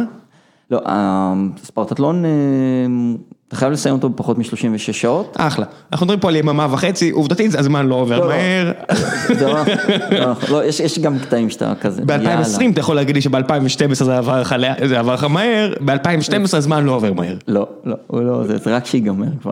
אמ, רק שיגיע הלילה, באותו... כדי. שהטמפרטורה תרד. כן. אין לישון, נכון? אה, אני לא ישנתי. איך אפשר לישון עם קאטופים? לא, אפשר בהמשך, גם תלוי, אם אתה פותח מספיק פער, נגיד, אתה יכול להיות שעתיים לפני ה cut-off, אז אתה רוצה, שים את הראש לחצי שעה אם אתה רוצה. אה, עוז פרלמן, שהוא הוא, אה, בן של חבר'ה שיורדים, אמא שלו גרה בארץ, הוא רץ מאוד מוכשר, הוא רץ מרתון של 2.20 ומשהו, תוצאה אדירה? כן, והוא אה, הוא לא סיים את הספרטתלון ב-2011, כי הוא אבל נרדם? ב-2012 הוא, הוא, ו- אה, אה, הוא סיים, ונפגשנו שם, והוא ישן בסך הכל חצי שעה, הוא ישן, נדמה לי עשר, עשר, עוד רבע שעה, משהו כזה. זאת אומרת, הוא החליט, כן, לשים את הראש כמה, שלוש פעמים. זה לא נפוץ. זה קורה, פחות אבל, כן. יש תגובות מסביב? אה, מסביב איפה? יש מכוניות, יש אנשים שחיים את החיים אה, שלהם. מלא צפצופים וזה, אבל לאות עידוד, לא... כן, בוודאי. למרות שאתה יודע, 2012 יוון זה לא המקום הכי שמח בעולם, אבל... אה, גם לא אחרי השריפה שהייתה לפני שנתיים, זה היה כן. נורא לרוץ שם ולראות את כל המקום, המקום שרוף, שאתה מבין ששנה קודם, או כמה הכל היה חודשים נחמד קודם, ו... לא, כן, שאנשים שם מתו, נשרפו בתוך בתים, בתוך רכבים, זה זה פשוט בלתי נתפס. כן. אבל בכל זאת אני מחזיר אותך ל-2012, אוקיי. אתה מתקרב לסוף, אתה מטפס על ההר, אה, לא, ההר הוא רק, רק, הוא 160 רק- קילומטרים. כן, ואז יש רק עוד 86. איך, איך זה מרגיש? אתה מסיים את ההר, זה מאתגר. וההבנה שיש עוד שני מרתונים, עוד שני מרתונים, כן. או, או לחילופין עוד, עוד לפחות שמונה שעות של התועבה הזו. הרבה, לי זה הרבה יותר. אני, אני חושב שזה הקטע הכי קשה בספרטטלון. כמה, כמה אתה רחוק ההר. מהקו האדום בשלב הזה? אני לא יודע, אני אז גם לא, לא, זה לא, לא ידעתי, זאת אומרת, זה לא התעסקתי עם זה. מה, יש פייסר ש, שאם הוא עובר אותך נגמר? איך, איך בפועל, אה, אתה מגיע, לת- קודם כל יש, פשוט אתה מגיע לקו, אה, כי זה בעצם קאט-אופים, אז הגעת לקו בוודאות אתה בסדר, הגעת לקו פעם הבאה, אומרים לך, מצטער, נגמר? לפחות הם מזהירים אותך, אומרים, תקשיב, אתה נורא קרוב, צא ל... הם יכולים, כן, תלוי על מי אתה נופל, אבל קודם כל בכל תחנה יש שלט עם, ה... עם זמן החיתוך, והזמן החיתוך של התחנה הבאה. ואתה זוכר שאתה מסתכל על זה, או שאתה בכלל לא מתעסק בזה? אני בכלל לא, אני אישית לא מתעסק עם זה בכלל. כאילו, לפ... בטח לא ב-2012, אמרתי לך, אני לא ראיתי בעיניים, אני נקרא. אסטרטגיית השהיד. אני, כן, כן, תכלס כן, כאילו, אסטרטגיית השהיד. אני, זהו. אני לא חושב שמשהו אחר היה עובד לי, כי פיזית לא, לא הגעתי, אה, לא- תשמע, גם, זה לא כמו היום, לא היה גם כל כך אה, איפה ואיך לקבל מידע. אה, בסך הכל זה היה פעם שנייה שישראלי כלשהו מגיע לספרטטלון. אה, ב-2011 אביב כפיף אה, ניסה, ב-2012 הוא ואלעד בנימין אה, אה, ביחד? איתי, איתי. אה, ניסו לצערי, הם לא, לא סיימו. אתה, אתה רץ עם מה דופק, אתה... כלום? לא, אז לא היה לי. זה היה עוד, אה, היה לי איזשהו שעון, אה, היה לי T6, זה שעון, אני לא, לא זוכר שהיה לו, לא זוכר אם היה לו דופק או לא. אתה, אתה, יש איזושהי מנטרה בראש, לסיים, זהו. זה פשוט פיפ, לסיים. אתה כאילו, אתה ממש יורד לדרגת המכונה. אתה, in a way, כן, יכול להיות. או מכונה, או אתה יודע, אם אתה בודהיסט, אז תגיד אפילו מעל אדם, אתה יודע אה, מה, כל אחד יסתכל על זה איך שהוא לא, רוצה. אני- אני חושב שאם אתה מצליח להגיע למצב שמדיטטיבי כזה, שזה קורה לפעמים, זה פחות קרה לי בתחרויות, כי אתה צריך להיות מאוד על, על העניינים, אבל בריצות ככה שבכיף, שאתה יכול לשחרר, זה הכי כיף, שאתה פתאום עובר איזה כמה קילומטרים, אתה אומר, רגע, איפה זה הם נעלמו לי? כאילו הייתי באיזשהו מקום אחר, ופשוט ה- בפלואו, מה שנקרא. אמ, אני מניח שאחרי 160 קילומטר ופעם ראשונה אתה יותר מתרכז אולי בכאב, יש כל מיני דברים שמתחילים אה, לכאוב. אה, כן, זה כואב. מה כואב? הכל? אני יכול לספר לך, אני אספר לך שני דברים לגבי הכאב. ב-60 קילומטר היה לי, ב-2012, היה לי משבר אדיר. וזה מרחק שכבר הכרתי, זאת אומרת, לא היה אמור להיות, ורצתי באילת, אז גם הטמפרטורה, אמרתי, מה קורה פה? מה, אני באתי עד לפה, אמ, טבעת אה, אירוסין בכיס, כן? אה, לדגנית, בהפתעה. אמ, ב-12. ב-2012, כן. כן. אמ, רצתי את ה-60 קילומטר עד יוון, כל הסיפור הזה, ועכשיו אני, זהו, נגמר. כאילו הייתי מרוסק. אמ, ו, ולא יודע להגיד לך, הכל כאב, שום דבר לא כאב, לא היה לי איזה משהו ספציפי, אבל זה פשוט, אני לא יכול להמשיך. כואב הצד, זה דברים, זה כאבים לא. שאפשר לשל... להגביל אותם לכאבים מוכרים? אז ב-2012 זה לא היה, זה היה משהו פשוט כוללני כזה, הוליסטי. פשוט זה, זה הגוף צועק, תפסיק, תפסיק. כן, כן, פשוט, זהו, נגמר. ו, אה, ו, ואז, אה, ו, והלחץ הזה, נכנסתי ללחץ, היה לי, אני זוכר את זה ממש, זה נראה, לי בדימוי, אני רואה את הדברים בצורה אה, ויזואלית, כאילו ש- שתי האונות ככה נלחצות, ומתוך הלחץ הזה, כי אמרתי, אני, אני לא, יכול לגמור עכשיו את הספרטלון, זה, זה, לא יכול להיות, עוד מרחק שאני מכיר, בטמפרטורות שאני מכיר, כאילו, זה לא יקרה עכשיו, וזה כאילו לכאורה קורה. ואז נזכרתי בסיפור שאבא שלי סיפר לי פעם, שהיה לו, אה, שירת בהר דוב וזה, והיה איזה אה, מפקד שנתקל שם בגבול, חטף צרור ונקטעה לו היד, ולמרות זאת הוא המשיך והסתער, עם הרובה ביד השנייה. ואז אה, אמרתי, תשמע, כל מה ש... אם הוא עשה את זה, כל מה שאני צריך לעשות זה בסך הכל לשים רגל אחת לפני השנייה, זהו, זה באמת כל כך פשוט. ועוד פעם ועוד פעם ועוד פעם. כן, אבל זה פשוט. אמרתי לך, כן. אני אוהב דברים פשוטים. ו, וזה, אמרתי, טוב, אני יכול לשים, להניח עוד, עוד רגל קדימה, נכון? כי זה פשוט. מה, אם הוא הצליח לעשות את זה, אני צריך רק, רק את זה. ועוד אחת. וככה, איכשהו חזרתי ל, לריצה. ולהסיר את 60 המחשבה. הטורדנית הזו של לפרוש מהראש. כן, כי ברגע שאתה יוצא מהמשבר, אז כבר הדברים פתאום נראים אחרת. וזה קורה המשברים האלה באולטרה, וזה כל הקטע של לצאת מהם, כי, כי כולם נופלים, זה בסדר. העניין הוא, כל העניין זה לקום, לא... איך זה לסיים? וואי, איזה הנחת רווחה. אמ, זה כיף, זה מיוחד, אה, ב-2012 זה היה אמ, מיסטר ציזיקריס, הוא היה אז הנשיא של הספרטטלון, אה, היום יש מישהו אחר. אה, הוא בא כזה, הוריד לי אה, סטירה אבהית כזאת, אה, ואמר לי, you made history, you are the first Israeli to finish the ספרטטלון. זה היה באמת חוויה מיוחדת. גם מאוד הערך, מעריך את האיש, הוא נשיא הספרטטלון, אתה יודע. אה, זה היה מחווה מאוד יפה מצידו, בעיניי לפחות.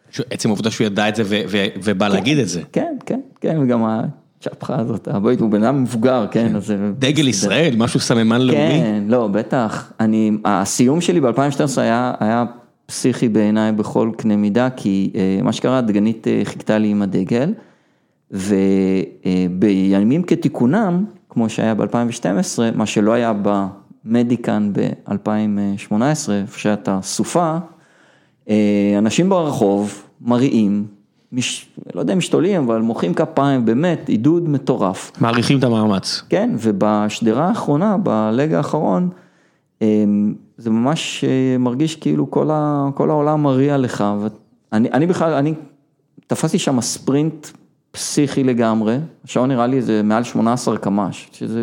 לא נתפס. לא נתפס בעיניי, אחר כך הסתכלתי. לא, זה גם בעיני 99.9% מהמאזינים, זה בסדר. זה נורא מעט, כן, לא. אבל, אחרי כל כך הרבה, זה, לא, זה גם לא מהירויות שלי, זאת אומרת, זה לא איזה משהו שאני... זה ספרינט נקודה. זאת אומרת, לרוב המוחלט של האנשים, אוקיי. זו מהירות שהיא היא- היא ספרינט, זאת אומרת, הדופק יגיע גבוה. כן, ולי זה ברור שזה בסך הכל הריכוז של האנרגיות של האנשים מבחוץ, זה לא ממני בכלל, זה, זה אני הרגשתי שהם פשוט מרימים אותי.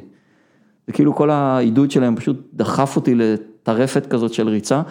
יש אפילו תמונה שאי אפשר להתגן ורואים אותי, אני פשוט מרחף, אני בא, כזה ספרינט כמו שאתה אומר, זה שתי רגליים באוויר? לגמרי אבל. וזה היה באמת תענוג. אה, מצד שני אולי זה הפסד. נופלים לרצפה? כי זה נגמר נורא מהר, אבל הקטע הזה, אבל... לא, זה לא, הנה, זה נמשך כבר שמונה שנים.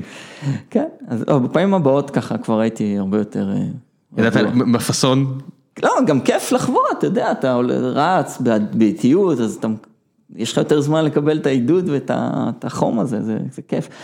אה, לא- מה שלא קרה ב-2018, כי לא היו כמעט אנשים, לא היו כמעט תחנות. היו עסוקים ביום יום שלהם בכל זאת. לא, פשוט היה גשם ורוח מטורפת, אז פחות סופה. יום יום. כן, סוג של... אה, מה מניע אותך לחזור לשם? אה, זאת אומרת, למה דווקא זה? יש כל כך הרבה מרוצי נכון. אולטרה בעולם. למה דווקא זה? הספרטטלון הוא, מיוחד בעיניי, שוב, אני לא הייתי בהרבה מרוצים בחו"ל, אה, מעט אפילו הייתי, אבל הוא, הוא יש בו משהו מאוד מאוד מיוחד בתדר שלו. אה, אצלי למשל, זה חלק מהעניין הזה, זה העניין שמאחוריו יש סיפור אמיתי. אה, זאת אומרת, המרחק הזה הוא לא סתם עכשיו החלטנו לרוץ מ-X ל-Y כדי לעשות X מרחק, אלא יש פה, יש פה עניין. אה, מעבר לזה שכל החוויה שם היא אחרת, כי כולם מתנדבים, מראשון המתנדבים בתחנות עד הנשיא של הספרטטלון, כולם עושים את זה בהתנדבות, ואני חושב שזה מה שעושה את המרוץ הזה למה שהוא, מעבר לכל השאר הדברים. אין חסויות? יש חסויות, אבל אה, אגב, גופים- מסחרים, מה- מהרגע ש- לא מה שאתה. היית, מ-12 ועד היום, לא יודע, האחרון שהיית זה 18 או 19? 18. הייתי גם ב-19, אבל בתור מלווה. הייתי חמש... אתה רואה יותר מעורבות של חברות מסחריות שמבינות את הפוטנציאל פה? כן ולא, זאת אומרת, תכלס לא כך פוגשים אותם, אבל באתר אתה אה, בשנתיים האחרונות פתאום רואה אה, לוגוים של חברות. יש אבל- איזשהו לחץ או דחיפה של חברות אה, כאלה או אחרות שתשתמש בציוד שלהן? דווקא למרוץ עצמו? זאת אומרת שאנשים אפילו יראו אותך בקהל או בתמונות, הנה הוא עם נעליים של נייקי, הוא עם נעליים של סאקוני, הוא עם... לא, זה לא מעניין? לא, לא. לא, אני כן, אה, מי, אני כבר אה, בשנתיים הראשונות אה, רצתי ככה, שאלת על חסויות, אבל מ-2005 אני רץ עם אה, נעלי On Cloud, שהם כן נותנים לי חסות על הנעליים. מה זה On Cloud? אה, נעליים שוויצריות, אה, שישראל חן מרחוב הברזל, קראפט, הם מייבאים אותם, אה, והוא תמיד מפנק אותי, קח, תיקח. אני- איך חברה קטנה ולא מוכרת יכולה בכלל להתחרות עם כל הענקיות מהבחינה הזו? אה, מה זה לא מוכרת? פחות מוכרת. פחות מוכרת, אה, גם צוברת תאוצה וגם האמת אה, התחלתי לראות אה, אנשים On Cloud, אה, גם גם בספורטטלון. אה, אז כמה בכלל זה חשוב, הציוד לאנשים שיוצאים אה, לעסוק בתחביב הזה? אני חושב שהוא חשוב, אה, אני, אה, הוא חשוב, ברור שהוא חשוב. מבין הדברים שיש על גופך בזמן ריצה, כן. נעליים הכי חשוב? אה, נעליים, שוב זה נורא קשה, כי אם הנעל לא טובה לך אז ברור שכן, אבל מצד שני אם המכנסיים או הטייץ לא טובים לך אז גם, זאת אומרת אם משהו עושה לך? שפשפת. אני רץ עם טייץ במרחקים הארוכים, כן. למה? בשביל למנוע את השפשפת? כן.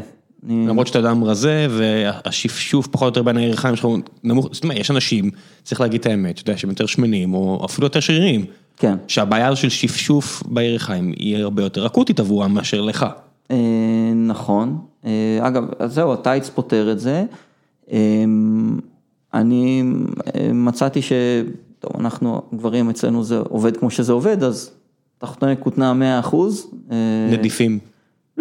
לא, הכי לא. הכותנה עצמה נדיפה. אה, כן, כן. ב- לא יודע כמה היא נדיפה. היא לא? זה לא, ממש לא. זה לא עוזר? החולצות האלה, הכותנה, זה די סופג, אבל אה, זה מצאתי כאילו בדגם של המכנסונים, זה על זה טייץ ואתה מסודר.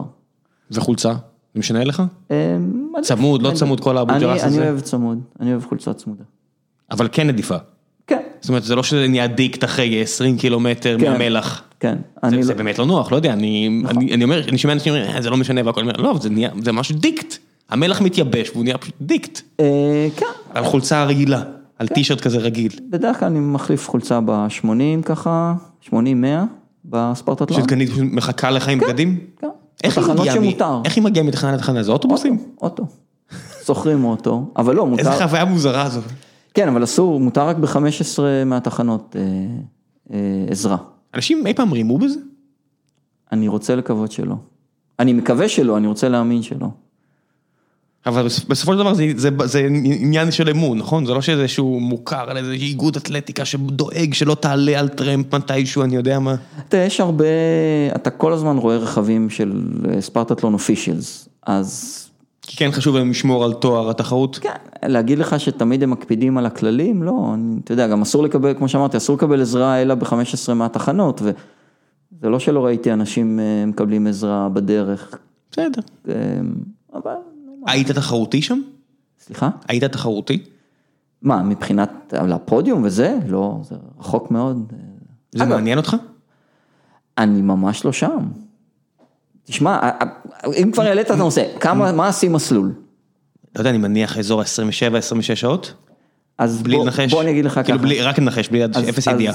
אני רק, אני אתחיל בזה שבולה שמעוני, שהגיע לספרטניון לרוץ 100 קילומטר, הוא הגיע מקום חמישי ב-2019 עכשיו, וסיים ב-26.06. את המאה קילומטר, את הספרטטלון. את הספרטלון מלא, כן. הוא סיים ב-26 שעות, אוקיי. והוא בא לרוץ בספרטניון 100 קילומטר. ספרטלון פה המרוץ פה את בכפר. מה שארגנתי, כן? ו- אמ, ועשים מסלול, אה, אתה מחזיק? נו. 20-25 20 שעות ו-25 דקות. זה קצב משוגע. קצב של 4.59 לקילומטר. זה כמעט שישה מרתונים של שלוש, פחות משלוש וחצי שעות. מי האדם למרתון. דבר כזה? ייניס קורוס. הוא לא נשמע שחור. לא, הוא יווני, הוא מחזיק כן, עד הוא- היום, הוא נשמע מאוד לבן- ויווני. הוא מחזיק עד היום בשיא מסלול של הספרטטלון, 20 שעות, ו-25 דקות. הוא מחזיק עד היום בשיא של אה, אה, 24 שעות, ב- ב- ב- אינדורנס, בסיבובים, כן. כמו, כמו נגיד, כמו בספרטניון. הוא מחזיק אה, בשיא עולם על 48 שעות, אני לא זוכר, אבל אה, שישה הוא ימים. מגיע כל שנה? לא, לא, לא, הוא כבר מבוגר, הוא כבר מבוגר. הוא מחזיק בשיא העולם של, אה, של שישה ימים, של עשרה ימים נדמה לי גם כן. אוקיי, אז אתה אומר- אז אתה אומר, להיות- הוא- להיות- להיות תחרותי היסטורית, בטוח מחוץ לחשבון, כי זה כי זה פשוט מספרים, לא, אה, זה דברים, זה, זה בלתי נתפס. זה על אנושי. אה, שתבין שסקוט ג'ורק, שאתה בטח מכיר, שהוא נחשב אחד מאושיות האולטרה, הוא היום כבר פחות, כי הוא גם... מבוגר. בסדר. אמ, זה נחמד, כי הוא פחות או יותר בגילי, נדמה לי שהוא אפילו צעיר ממני באיזה שנתיים, בסדר, כן, זה- זה לא הגיל, זה. זה כן, זה הקילומטראז'. כן, אבל אה, הוא, הוא היה הכי קרוב ליאניס אה, עד לפני שנתיים, והוא היה שעתיים אחריו, 22 שעות. כן, הוא, אה, ולפני שנתיים הגיע אלכסנדר סורוקין מלטביה, וסוף סוף התקרב ליאניס, הוריד רבע שעה מהשיא של, מהשיא של המקום השני של סקוט, זאת אומרת הוא רץ, צמצם לשעה 45 את הפער. כן, וזה עדיין, והשיא הוא מ-1984. כן, זה גם מצחיק, אתה יודע, המחשבה הראשונית, אולי הוא מרמה, אולי יש לו חומרים אסורים, אני אומר, אני, אני רוצה לדעת איזה חומרים אסורים מאפשרים את ההישג הזה, תן לי, אני אקח אותם. בדיוק, עכשיו הוא, הוא, שתבין, זה לא, זה לא היה איזה פלופ, הוא ארבע פעמים ניצח את הספרטטלון, הכל היה 20 פלוס, כאילו משהו כזה. באזור 20 ומשהו כן, שעות. זאת אומרת, היה 20-50. אה, זאת אומרת, המקו- זה לא התוצאה ראשונה. השנייה, השלישית, רביעית וחמישית בטבעה, זה הכל שלו. כן, כן, ולא זה, ואני אומר, הוא גם במרוצים, כולל אליפויות עולם, הוא השתתף. מוזר זה. הוא לא, הוא לא איזה פראייר. שבתחום שהוא די תחרותי, צריך להגיד את האמת, בר- ברמות הגבוהות, אין מישהו שאומר, אני אשבור את השיא. אני לא יודע אם אין, ממני לא תשמע דבר כזה, כי... כי הפערים עצומים. לא, אתה- מבין איפה הוא נמצא. איך הוא נראה? אמ, כשאתה מסתכל על אדם כזה, הוא נראה שונה? לא, הוא נראה כמו איש קשה יום, הוא גם, הסיפור חיים שלו הוא... של קשי יום. כן, כן, ההורים שלו לא, לא איזה מציאה גדולה לפי מה שהוא אומר, וכל החיים שלו. בסדר, גם, לא גם הספורטאי היווני הכי מוכר היום, שבמקרה הוא שחקן NBA הכי טוב בעולם, רק לפני 4-5 שנים לא היה לו מה לאכול ברחובות אתונה. אה, מדינות שחוות קשיים כלכליים מולידות סיפורים אדירים ולא של רווחה הרבה פעמים. כן, זה מעלה את השאלה, אגב, באמת, אם באמת ברמות האלה, האם אתה באמת צריך לחוות איזושהי ילדות קשה, ל, ל, כמו יהלום, האם אתה באמת צריך להילחץ בתנאים כדי להיות כל כך טוב? הנה, יש את השני ילדים הניו זילנדים האלה שאיפה, הלכו להתאמן בקניה או משהו כזה, ו... לא יודע. כן, לא, שאלה. זה, זה, זה, זה לא רק על ריצה, זה על כל תחום כמעט, זה, זה נכון כמעט, את יודעת, כמה קשיים צריך אה, נכון. כדי ליצור אנשים יוצאי דופן. כן, והשאלה אם אתה, האם זאת הדרך היחידה, שאלות, שאלות מעניינות כאלו. בוא נגיד שאצל ספורטאים התשובות הרבה יותר, אה, לפחות הסטטיסטיקה, הרבה יותר לכיוון הסיפור חיים הקשה. כן. כי פשוט אנשים שיותר קל להם, אה, כנראה לא... לא מתאמצים מספיק. לא, לא שהם לא מתאמצים, יש להם פשוט אפשרויות יותר קלות להגיע לרווחה ול, ולאושר באלף, זאת אומרת, יש להם יותר אפשרויות. יכול להיות, כי באמת אה, אה, רואים את, רואים את זה אצל הרצים האפריקאים לעומת הרצים המערביים. לא, לא, זה לא רק ריצה, אתה, אתה יכול להסתכל, גם השחקני כדורגל הכי טובים, השחקני כדורסל הכי טובים, אתה ב-NBA היום יש כבר לא מעט אנשים, אה, יודע, סטף קרי כזה, שהוא בן לאבא שחקן NBA, כנראה שהמצב בבית היה בסדר גמור, כנראה. ועדיין הוא שינה את המשחק הזה, לא לגמרי חותך לכאן או לשם, אבל, אבל עובדתית זה באמת נורא נפוץ. אה, אז בוא נדבר טיפה על המרוץ בתל אביב לפני שנעבור לשאלות מהקהל. אחלה. איך הגעת לרעיון הזה? אה, אמ, אמ, בגלל שאני כל כך אוהב את הספרטטלון, אז אה, כבר ב-2011, כשאשתי ואורן הרשלג אה, הוציאו את אה, מגזין אינטרוול, שהיה בעיתון הארץ, היה מגזין מאוד איכותי, אה, כתבתי שם כתבה על הספרטטלון. זה היה פעם ראשונה שאני יודע שכתבו, מישהו כתב משהו על הספרטטלון, כי, כי אנחנו אוהבים אותו ורוצים לקדם אותו ושכמה שיותר ישראלים יגיעו לשם. ואחר כך כבר סיימתי וכן הלאה, ומאז אנחנו גם מארחים בבית ערבי ספרטטלון לכל מי שיש קריטריון. אגב, יהיה עוד, כל מי שיש לו קריטריון ולא קיבל ממני הזמנה. אז איכשהו כנראה לא, לא עליתי על זה, אז... משום מה נראה לי שזה לא מסוג הדברים האלה שאתה מגלה פתאום, היי, יש איזה מישהו בנתניה שיש לו את הקריטריון והוא לא סיפר לאף אחד. כן, אבל אם יש, אז אנא כן. תפנו אליי, אני אשמח. אנחנו מתכנסים ב, ב, בש, ב, ב, בשבת עוד שבועיים, אז צרו איתי קשר. אמ, אנחנו ככה כל פעם תומכים ומארגנים את הערבים האלה כדי שכמה שיותר ישראלים יוכלו להשיג קריטריון ולהגיע לספורטטלון. שהקריטריון הוא 200 קילומטר ריצה רציפה פלוס אה, בזמן מסוים? יש כמה וכמה, אה, השנה עדיין, פעם אחרונה יהיה, אה, יש קריטריון של 100 קילומטר בפחות מ-10 שעות, אני מדבר על גברים, לנשים זה קצת פחות, אבל משנה הבאה כבר לא יהיה את הקריטריון הזה. יש הקלה על גילאים מאוחרים יותר? לא, אין. רק יש, בקריטריון יש רק הבדל בין נשים לגברים. מה לעשות? פיזיולוגית יש הבדל. נכון, מצד שני, בגלל שהספרטטלון הוא אותו דבר גם לנשים וגם לגברים, אין בעצם... מבחינת הקאט-אופים? כן. אז על מה מקילים פה בעצם? אני, שאלה טובה. שאלה טובה. זה כאילו, זה setting up for failure. זה, כן. אם אתה חושב שגבר צריך... אני מסכים, אני מסכים, אני חושב שאם המרוץ הוא אותו מרוץ ואין שם שום הבדל, אלא אם כן אתה מקל גם בקאט-אופים. בדיוק, אין, אז... אני לא יודע. פה זאת באמת דבר... אולי זה רק אפליה מתקנת כדי שלפחות בתחילת הדרך יהיו יותר נשים. יכול להיות, שזה גם טוב, כן, אבל... אני לגמרי בעד מהבחינה הזו. אבל אופרטיבית זה, כן, זה up for failure. כן, כן, זה קצת... קצת פחות, כן. אוקיי. בכל מקרה זה המצב, 100 מייל בפחות מ-21 שעות. רגע, אז 100 קילומטר ב-10 שעות, 160 קילומטר פלוס מינוס ב... 161 פחות מ-21 שעות, לאנשים מ-22. אמ, ולרוץ לפחות 180 קילומטר ב-24 שעות, או 280 ב-48 שעות. בתחרות בוקרת כלשהי שהחותמת שלה מספיק טובה. כן, כעיקרון כל תחרות שהיא מאורגנת, יש לה אתר וכן הלאה, אה, ושהיו יש בה חמישה מסיימים. זאת אומרת, זה לא שאתה ואני עכשיו נשים... אה, חמישה מסיימים? כן. מה, זה אכזרי.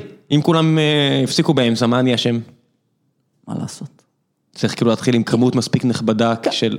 אוי, זה נורא, זה קריטריון נוראי. כן, אבל אתה הולך, הרעיון הוא שלא אתה ואני עכשיו נחליט, אה, אתה מעולה באינטרנט, אה, תקים, נקים מחר אה, אתר, ואתה ואני נלך עכשיו, נעשה תחרות לעצמנו, ויופי, קריטריון לספרטטלון, לא. רוצים לא שתהיה תחרות משמעותית, רצינית. אז קבעו את זה. אוקיי. זה, זה לגבי הקריטריונים. ואיזה מהקריטריונים האלה ניסית לפתור במרוץ בתל אביב? את שלושתם, שלושתם, 100 קילומטר, 100 מייל ו-24 שעות. שנה הבאה אנחנו נעשה גם 12 שעות כדי לענות לקריטריון הזה, במקום ה-100 קילומטר, אבל נעשה גם מקצה של 100 כי אנחנו גם אליפות ישראל. ולמה דווקא הירקון? זה הכי נוח לאנשים להגיע. מרכז הארץ. מרכז הארץ. לפחות יש את הצל. יש צל חלקי, הפארק הוא יפה. בחרתם תקופה לא קלה, מבחינת מזג אוויר. נכון, אבל אין לנו ברירה, אני תכף אסביר.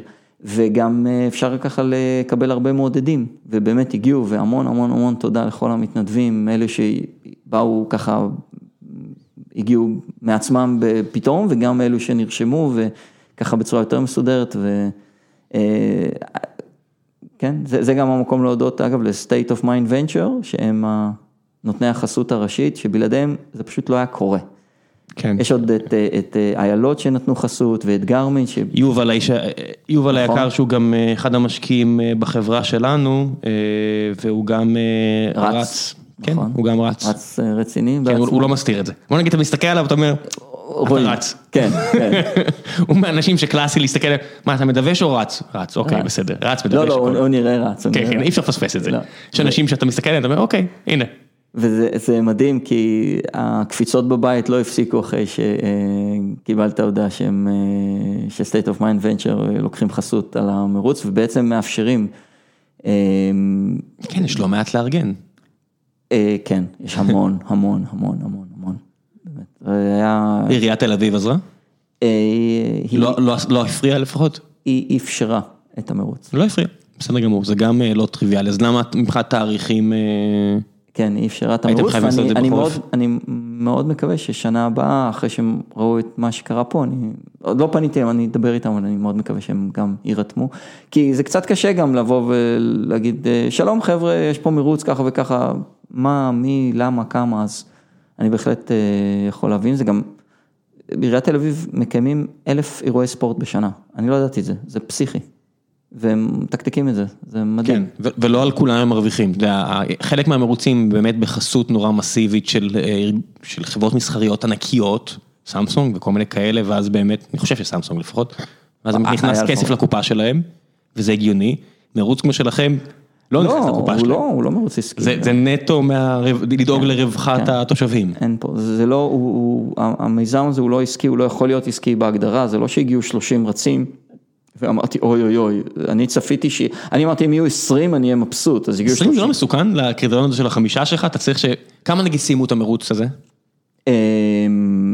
קודם כל בגלל שנאלצנו להזיז אותו ביום בגלל המזג אוויר אז...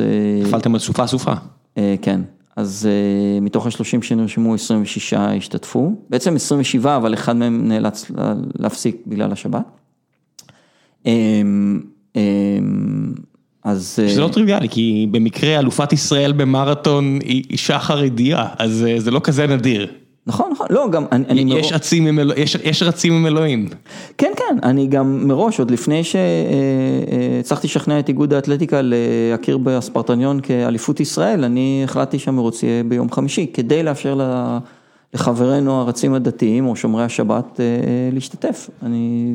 אני חושב שזה חשוב. גם אני, כן. נכון שה-DNA של המרוץ הוא השגת קריטריון לספרטטלון והוא מתקיים בשישי שבת, מה שאומר ששומרי שבת לא יוכלו להשתתף בו. בסדר, אז הם לא יהיו ביוון, אבל לפחות בישראל. בדיוק, וזה חשוב, חשוב בעיניי. ואחרי שגם קיבלנו את אליפות ישראל, אז על אחת כמה וכמה. יובל גם היה סופר גאה ששלושת המקומות הראשונים זה אחאב לטבעונות. כן, כן. כך יצא. כולל, כן, כולל fruitarian, שזה הארדקור עוד יותר.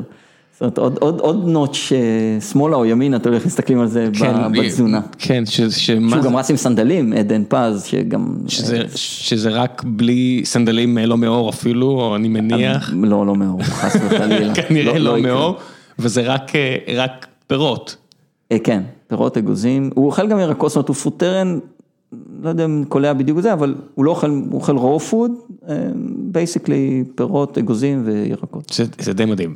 כן. זה מראה לך כמה גוף האדם הוא אומניבורי מטבעו, זאת אומרת, יש לך אנשים שהם אה, רק בשר, זאת אומרת, זה זה עכשיו נהיה יותר ויותר נפוץ, אני שומע על זה בקרב גם ספורטאים, רק בשר.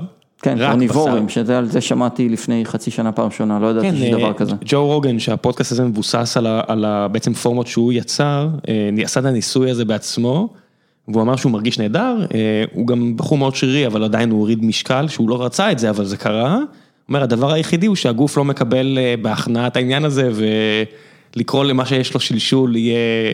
understatement. ממש, הוא אמר, זה מעבר ל understatement, זה משהו אחר, הוא אמר, זה פשוט משהו אחר. וקראתי על זה מדבר שזה מתייצב אחרי זמן מסוים, כי זה פשוט הלם למערכת, שאין סיבים יותר מדי וכו' וכו'. אני מניח, אני מצטער אם אני מעוות פה, ויש אנשים שהם פירותנים, ויש אנשים שהם טבעונאים, ויש אנשים שהם, לא יודע, איך אתה ניזון? אני, אני לא... תזונה רגילה, אני עושה במרכאות? אני כן מתנסה איזשהו זמן, ועוד לא נתתי לזה צ'אנס אמיתי, ואני כן מתכנן לעשות את זה.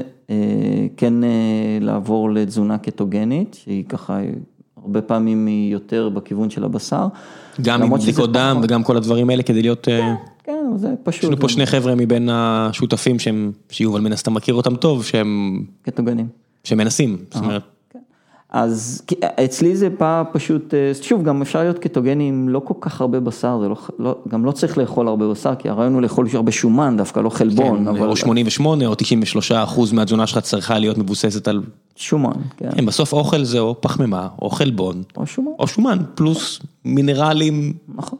שזה חומרים לא על בסיס פחמן, וויטמינים שמגיעים ממה שאתם אוכלים, זהו. נכון. אפשר לקרוא לזה בהרבה שמות אחרים, אבל מה זה. בדיוק, אז אצלי זה בא בכלל ממקום שבגלל שהנושא של התזונה שלי בריצה לא, עדיין לא, לא הגעתי לפתרון, עדיין מאוד מאוד קשה לי לאכול תוך כדי ריצה.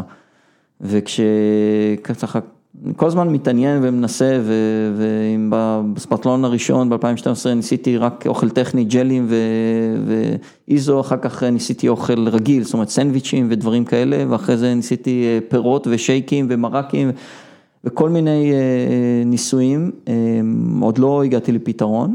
מה לגבי תוספי תזונה? אני... לא נוגע? אומגה, אומגה שלוש אומגה שלוש, יש הסכמה די רחבה שכולם כן. אומרים שזה אחלה, מגנזיום? אה, אני לוקח בתקופות אימון עצימות, למרות שאין שום מחקר שאומר שזה עוזר, אבל... זהו, שהדבר, שמגנזיום זה אחד הדברים, אני מאוד אוהב, בכל זאת למצוא תימוכין לגבי דברים שאני כן מכניס לגוף מהבחינה הזו. אצלי מגנזיום, אני כל הזמן אומר, טוב, אני לא, אני, אין נוכחות אז אני אפסיק. ואז מתחיל לתפס לי השרירים, ואני אומר, אוקיי, זה, זה, זה, זה פסיכוסמטי, זה עובדה שהגוף שלי התרגל לרמות מגנזיום גבוהות ואז אני לוקח לו את זה, מה עשיתי לעצמי שאני התמכרתי למגנזיום אה, בדמות אה, תבליט? תשמע, אשתי נטורופטית, היא יודעת בדיוק מה, מה קורה עם הדברים האלה. אמ, אני אומר, תשמע, זה לא משנה, עובד לך. אתה יודע, זה כמו ש... זה עובד, לא נתפס לי השריר באמצע הלילה, זה המדד היחידי שלי, זה משהו שטורד אותי כבר יותר מ-20 שנה. והמגנזיום פותר לך? פותר. אז תודה רבה. אה, כמעט תמיד, אני יודע מה, כמעט תמיד. אצלי מלח אטלנטי למשל פותר תפיסות, אה, כשנתפס לי שריר בריצה, אה, מלח אטלנטי סוגר לי את הפינה. עכשיו... שאתה, מה, דוחף מלח לתוך הפה? כן. מה? כן. מה? ככה גורמים לכלבים להקיא בצבא, אתה יודע? לא, דוחפים כאילו. להם מלח לפה. לא מכרתי את זה, אבל בסדר, אבל... אז, אז, והמחקרים מראים שמלח לא עוזר לתפיסות, הכל בסדר, אבל המציאות אומרת לי אחרת, אז אני עובד עם המציאות, לא עם המחקרים. כן, לא יודע, אני, אני בכלל מאמין שלא יודע, מאה או לא יודע כמה שנים מהיום, הרבה תפיסות שלנו רפואיות יגידו איזה, איזה שטויות שחשבו שכל בני אדם הם אותו דבר ולא הבינו שיש כזה שוני בין אדם לאדם. נכון, אם אתה מסתכל היום, כל הנושא התזונה אה, הולך לכיוון משהו מאוד פרסונלי. זאת אומרת, ואני חושב שזה משהו שגם... אה, יש עקרונות שהם כן אחידים, זאת אומרת, אל תקפצו עלינו פה בתגובות, כן, כמעט כולם מסכימים שסוכר זה דרק.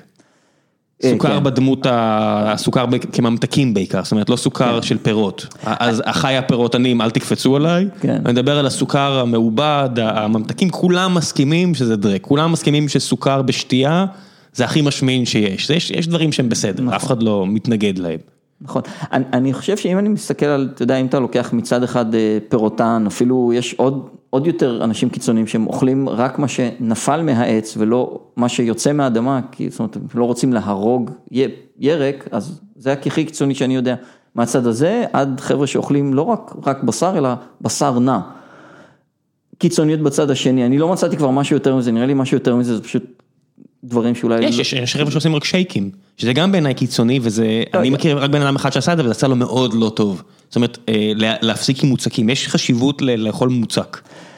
אתם תגלו את זה, תנסו, ואז כן, תגלו כן. שמערכת העיכול מחבבת מוצק. כן, אז אני אומר, אם מסתכל, ואתה פוגש אנשים אה, טבעונים או טבעונאים, אה, צמחונים וקרניבורים כן. וקטוגנים, וכל אחד אומר, וואי, זה, או לא כל אחד, אבל הרבה אומרים, וואי, זה שינה לי את החיים, הורדתי במשקל ועשיתי ככה וזה וזה וזה וזה וזה.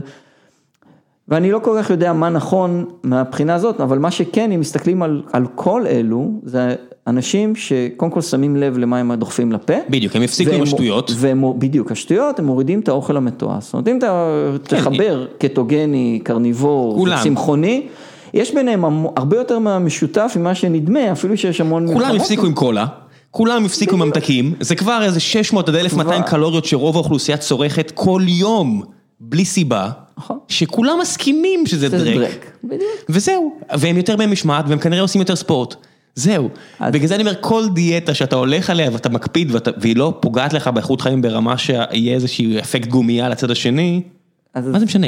מלבד העניין המוסרי שבאמת, שאין לי מה להתווכח, שאם מישהו אומר שזה לא מוסרי לאכול מוצרים מן החי, אין לי מה להתווכח איתו, זה המוסר שלך. נכון. אני לא מבין אנשים שגם חשוב להם להוכיח אחרת ו... אה. אני, אני מאוד מסכים, אני, אני יכול להגיד לך שאחרי שעשיתי ויפאסנה, באמת קשה לאכול מן החי, אבל גם קשה לעשות עוד כל מיני דברים אחרים, וזה כזה החיים. כן, אני מסכים שזה לא מוסרי, זה שאני עדיין עושה את זה, אני, אני לא חולק, אני אומר, אני מבין מה הבעיה המוסרית בזה, בסדר, הרבה מהדברים שאני עושה הם עדיין לא מוסריים, בגלל אני מגדיר את עצמי אדם כאדם לא מוסרי, למה? כי הרבה דברים שאני יודע שהם לא מוסריים, אני עדיין עושה אותם. בסדר. אולי זה ישתנה יום אחד, יש לי את כל התירוצים שלי, זה, זה ביני לבין עצמי, אין פה מה... הריב הזה על להסתכל על, על, על תעשיית אה, מין החי ולהגיד, לא, לא, זה בסדר. כן. אוקיי, שיהיה לבריאות. אני יכול להגיד לך, אני לא בטוח שאנחנו רוצים לפתוח את הנושא הזה עד ככה, אבל אני יכול להגיד לך שבמסגרת העבודה שלי כעורך דין אה, נתקלתי בסיטואציה שקבוצה מסוימת שהם מהצד של הטבעונים צמחונים אה, עשו מעשים לא מוסריים, לא מוסריים אה, בשם הדבר הזה ויש פה לטעמי קושי, קושי רב. בוודאי, אבל זה כמו כל, אתה יודע, ברגע שאתה מתחיל להיכנס לענייני מוסר, זה שיקולים מוסריים, וזה כבר לא ליניארי, זה לא 0-1, זה, זה ספקטרום של מה אתה מוכן לעשות. עזוב, זה, זה נושא כן, ש... זאת אומרת, כן, האם, כן. האם אתה מוכן לפגוע באדם כדי שהוא יפסיק לפגוע בתרנגולת? בעיניך לפחות. טוב, לפני שעוברים לשאלות מן הקהל, אה, אני אתן פה אה, דקה-שתיים על דבר המפרסם שלנו. ולפני שנעבור לשלב השאלות מהקהל, אני רוצה להזכיר לכם שנותני החסות לפרק הנוכחי, הם עדיין אה, מעדיפים להישאר באנונימיות כלשהי, הם עדיין לא מיוצגים כאן בשמם, אבל מדובר על אה, סטארט-אפ חדש בתחום ה cyber security, כששני מייסדיו הם מאוד חזקים אה, ומנוסים, ואנשים שאני אישית מכיר ומאוד מאוד ממליץ לאחרים לבוא ולעבוד איתם. והעובד הראשון שלהם זה כבר מישהו שאני אישית מכיר אותו ממש ממש טוב ושידכתי להם אותו, והמטרה של החסות הנוכחית היא לנסות לעזור להם ולמצוא את שאר העובדים שישלימו את החמישייה הראשונה. אם אתם יודעים או לא, אה, יש שני מרכיבים אה, בשכר של עובד בסטארט-אפ, זה השכר עצמו, זה המשכורת, והאופציות שיום אחד אה, יומרו למניות כשהחברה תימכר או תהפוך להיות פומבית באיזושהי בורסה בעולם. ובמקרה הזה אתם יכולים ליהנות משני, משני העולמות. גם העובדה שהשכר שלכם יהיה תחרותי, כי החבר'ה כבר גייסו כסף ממשקיעים שהם מאוד מוכרים וחזקים בתחום ה cyber security גם כן, וגם העובדה שכעובדים הראשונים, כחלק מהחמישיית עובדים הראשונים בחברה, אתם תקבלו כמות אופציות שיכולה לשנות את החיים שלכם בצורה קיצונית. אה, מספר מועט של שנים מהיום. אז אם אתם אה, חזקים מאוד טכנית, מכירים את העולם הזה של סייבר סקיורטי, אה, יש לכם ראייה של ארכיטקטורה שדרושה בשלבים האלו, בא לכם להוביל, אתם רוצים להיכנס להרפתקה הזו, אבל אתם לא רוצים לוותר על, על השכר שמגיע לכם ורוצים אופציות ברמה שאולי תשנה את חייכם, זו ההזדמנות שלכם. אני אשאיר לכם אימייל, תשלחו את הפרטים ונקווה לטוב. ועכשיו בחזרה לגיקונומי 302 עם גלעד קראוז, מקווה שאתם נהנים. וחזרנו, אז קצת שאלות מן הקהל, אה, פורום החיים עצמם של גיקונומי, אה, אני מתריע בדרך כלל על זהות האורח או האורחת אה, כמה ימים לפני, ואז אנשים יכולים להשאיר שאלות, ובואו נעשה כמה. עומר בור שואל, ריצות נהיות קלות יותר עבורך עם הזמן, או שזה סבל כל פעם מחדש? אמ, תלוי, אני יכול להגיד שבספרטטלון החמישי שלי, זה היה הראשון עבורי שלא סבלתי בו בכלל, למרות שהיה מאוד קשה, ואם אתה זוכר, היה, זה היה עם המדיקן. 50, מתי זה? 2018. זה די קרוב, אתה בטוח? כן, עם המדיקן, עם כן. הסופה. כי... מה זה לא סבלתי? לא סבלתי, לא שלא היה קשה, היה קשה מאוד, כי היה קר, היה רוח, היה גשם, היה, היה באמת, היו תנאים די פסיכיים, אבל אני אומר שקיבלתי שם מתנה ואני בכיף, ב, אתה יודע מה, אפשר להגיד אפילו באהבה, מחלק את זה לכל מי שמוכן לשמוע, לקחת את זה. כי לי לקח חמישה ספרטטלונים לקבל את זה, להבין את זה, איך שתקרא לזה. אבל זה פשוט, אה, אמ, אתה, באיזשהו מקום מבין שבכלל לא משנה מה קורה בחוץ, אתה יודע, עם יהום השר וכל זה, אבל בפנים שקט, זה בכלל לא משנה. ואז אתה לא סובל, הקשיים הם אותם קשיים, אתה פשוט לא סובל, זה אדיר.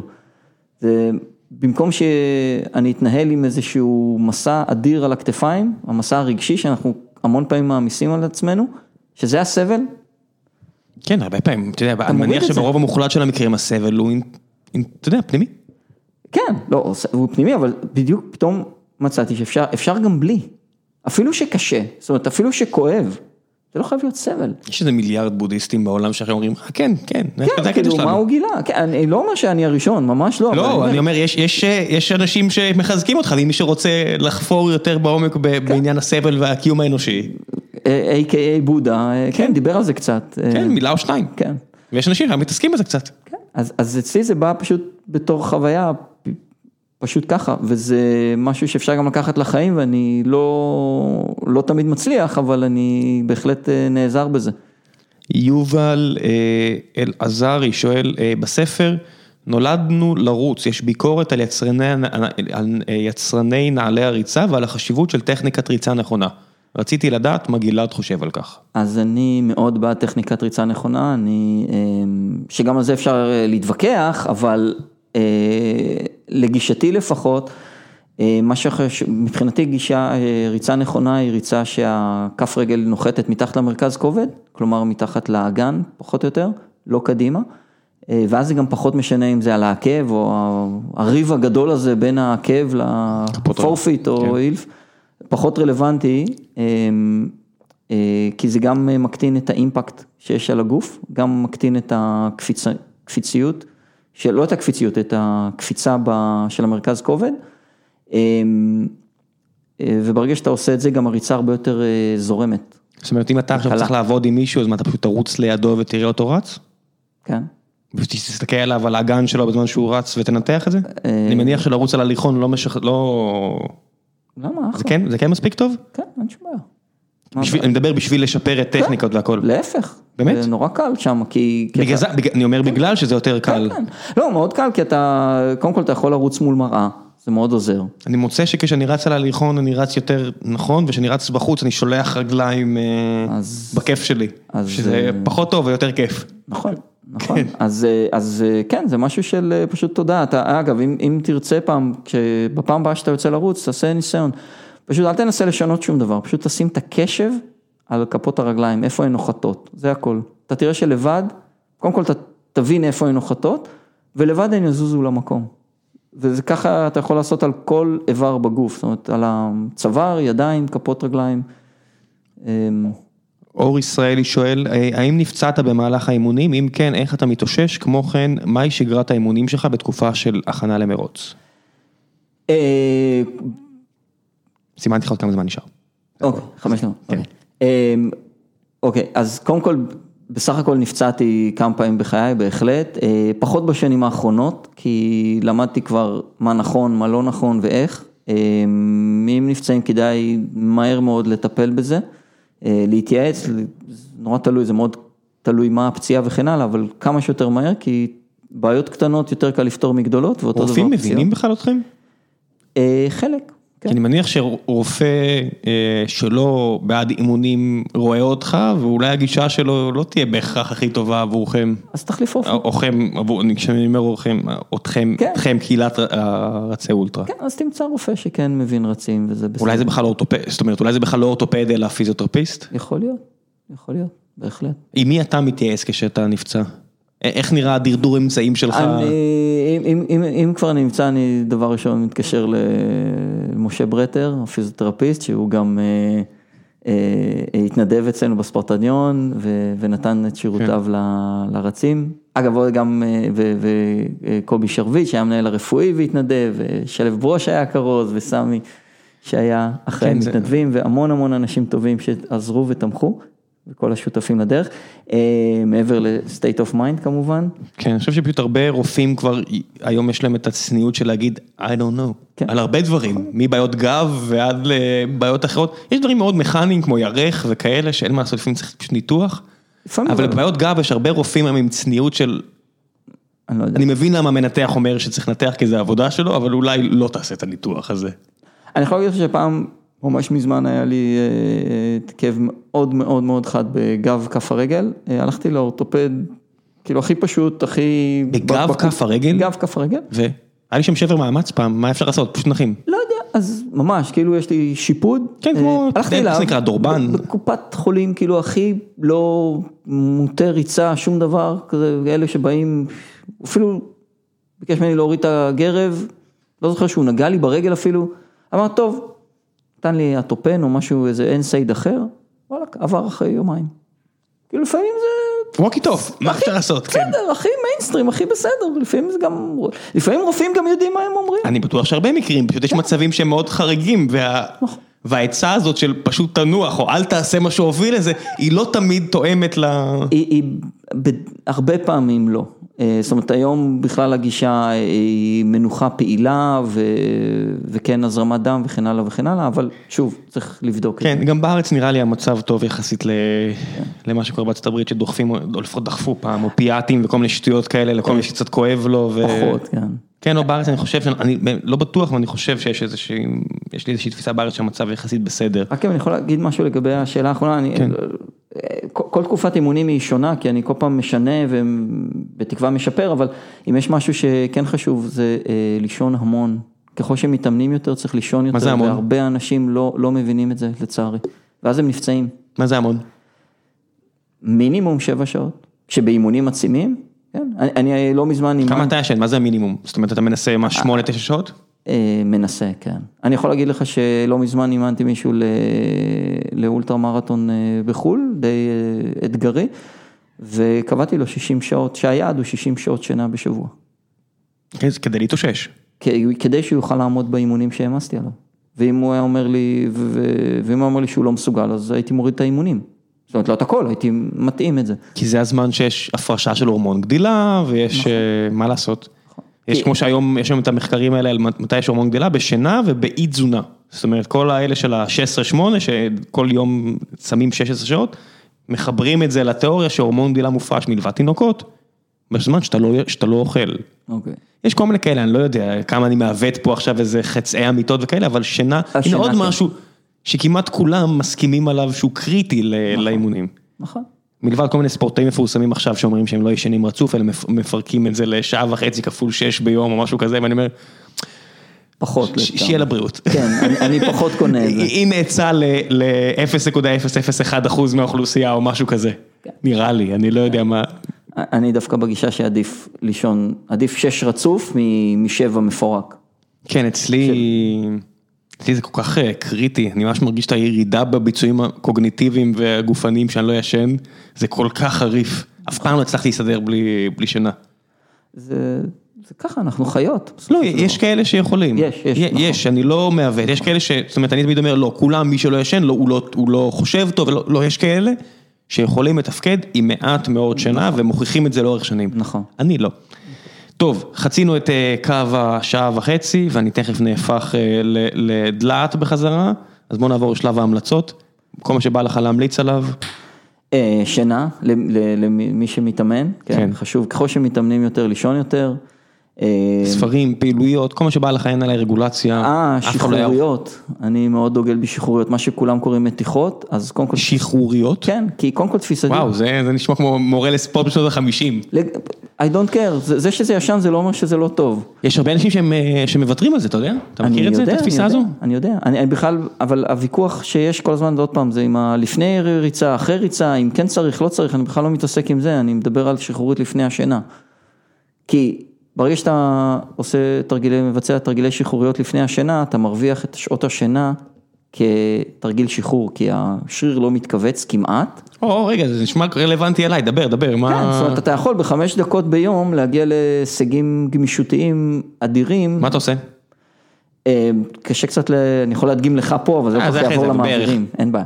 אה, כל מה שיכול אה, לשחרר שריר, זאת אומרת מפיסוקים לכל כיוון אפשרי, תנוחת המחרשה ביוגה, מי שמכיר, לשכב על הגב, לקחת רגליים אחורה, כן, אני מנסה את כל ה... אה, רגל אחת על אה, ספסל או מה שלא יהיה בגובה המותן, ואז להרים את. הכרפות רגליים לכיוון השוק, כל מיני, את האצבעות.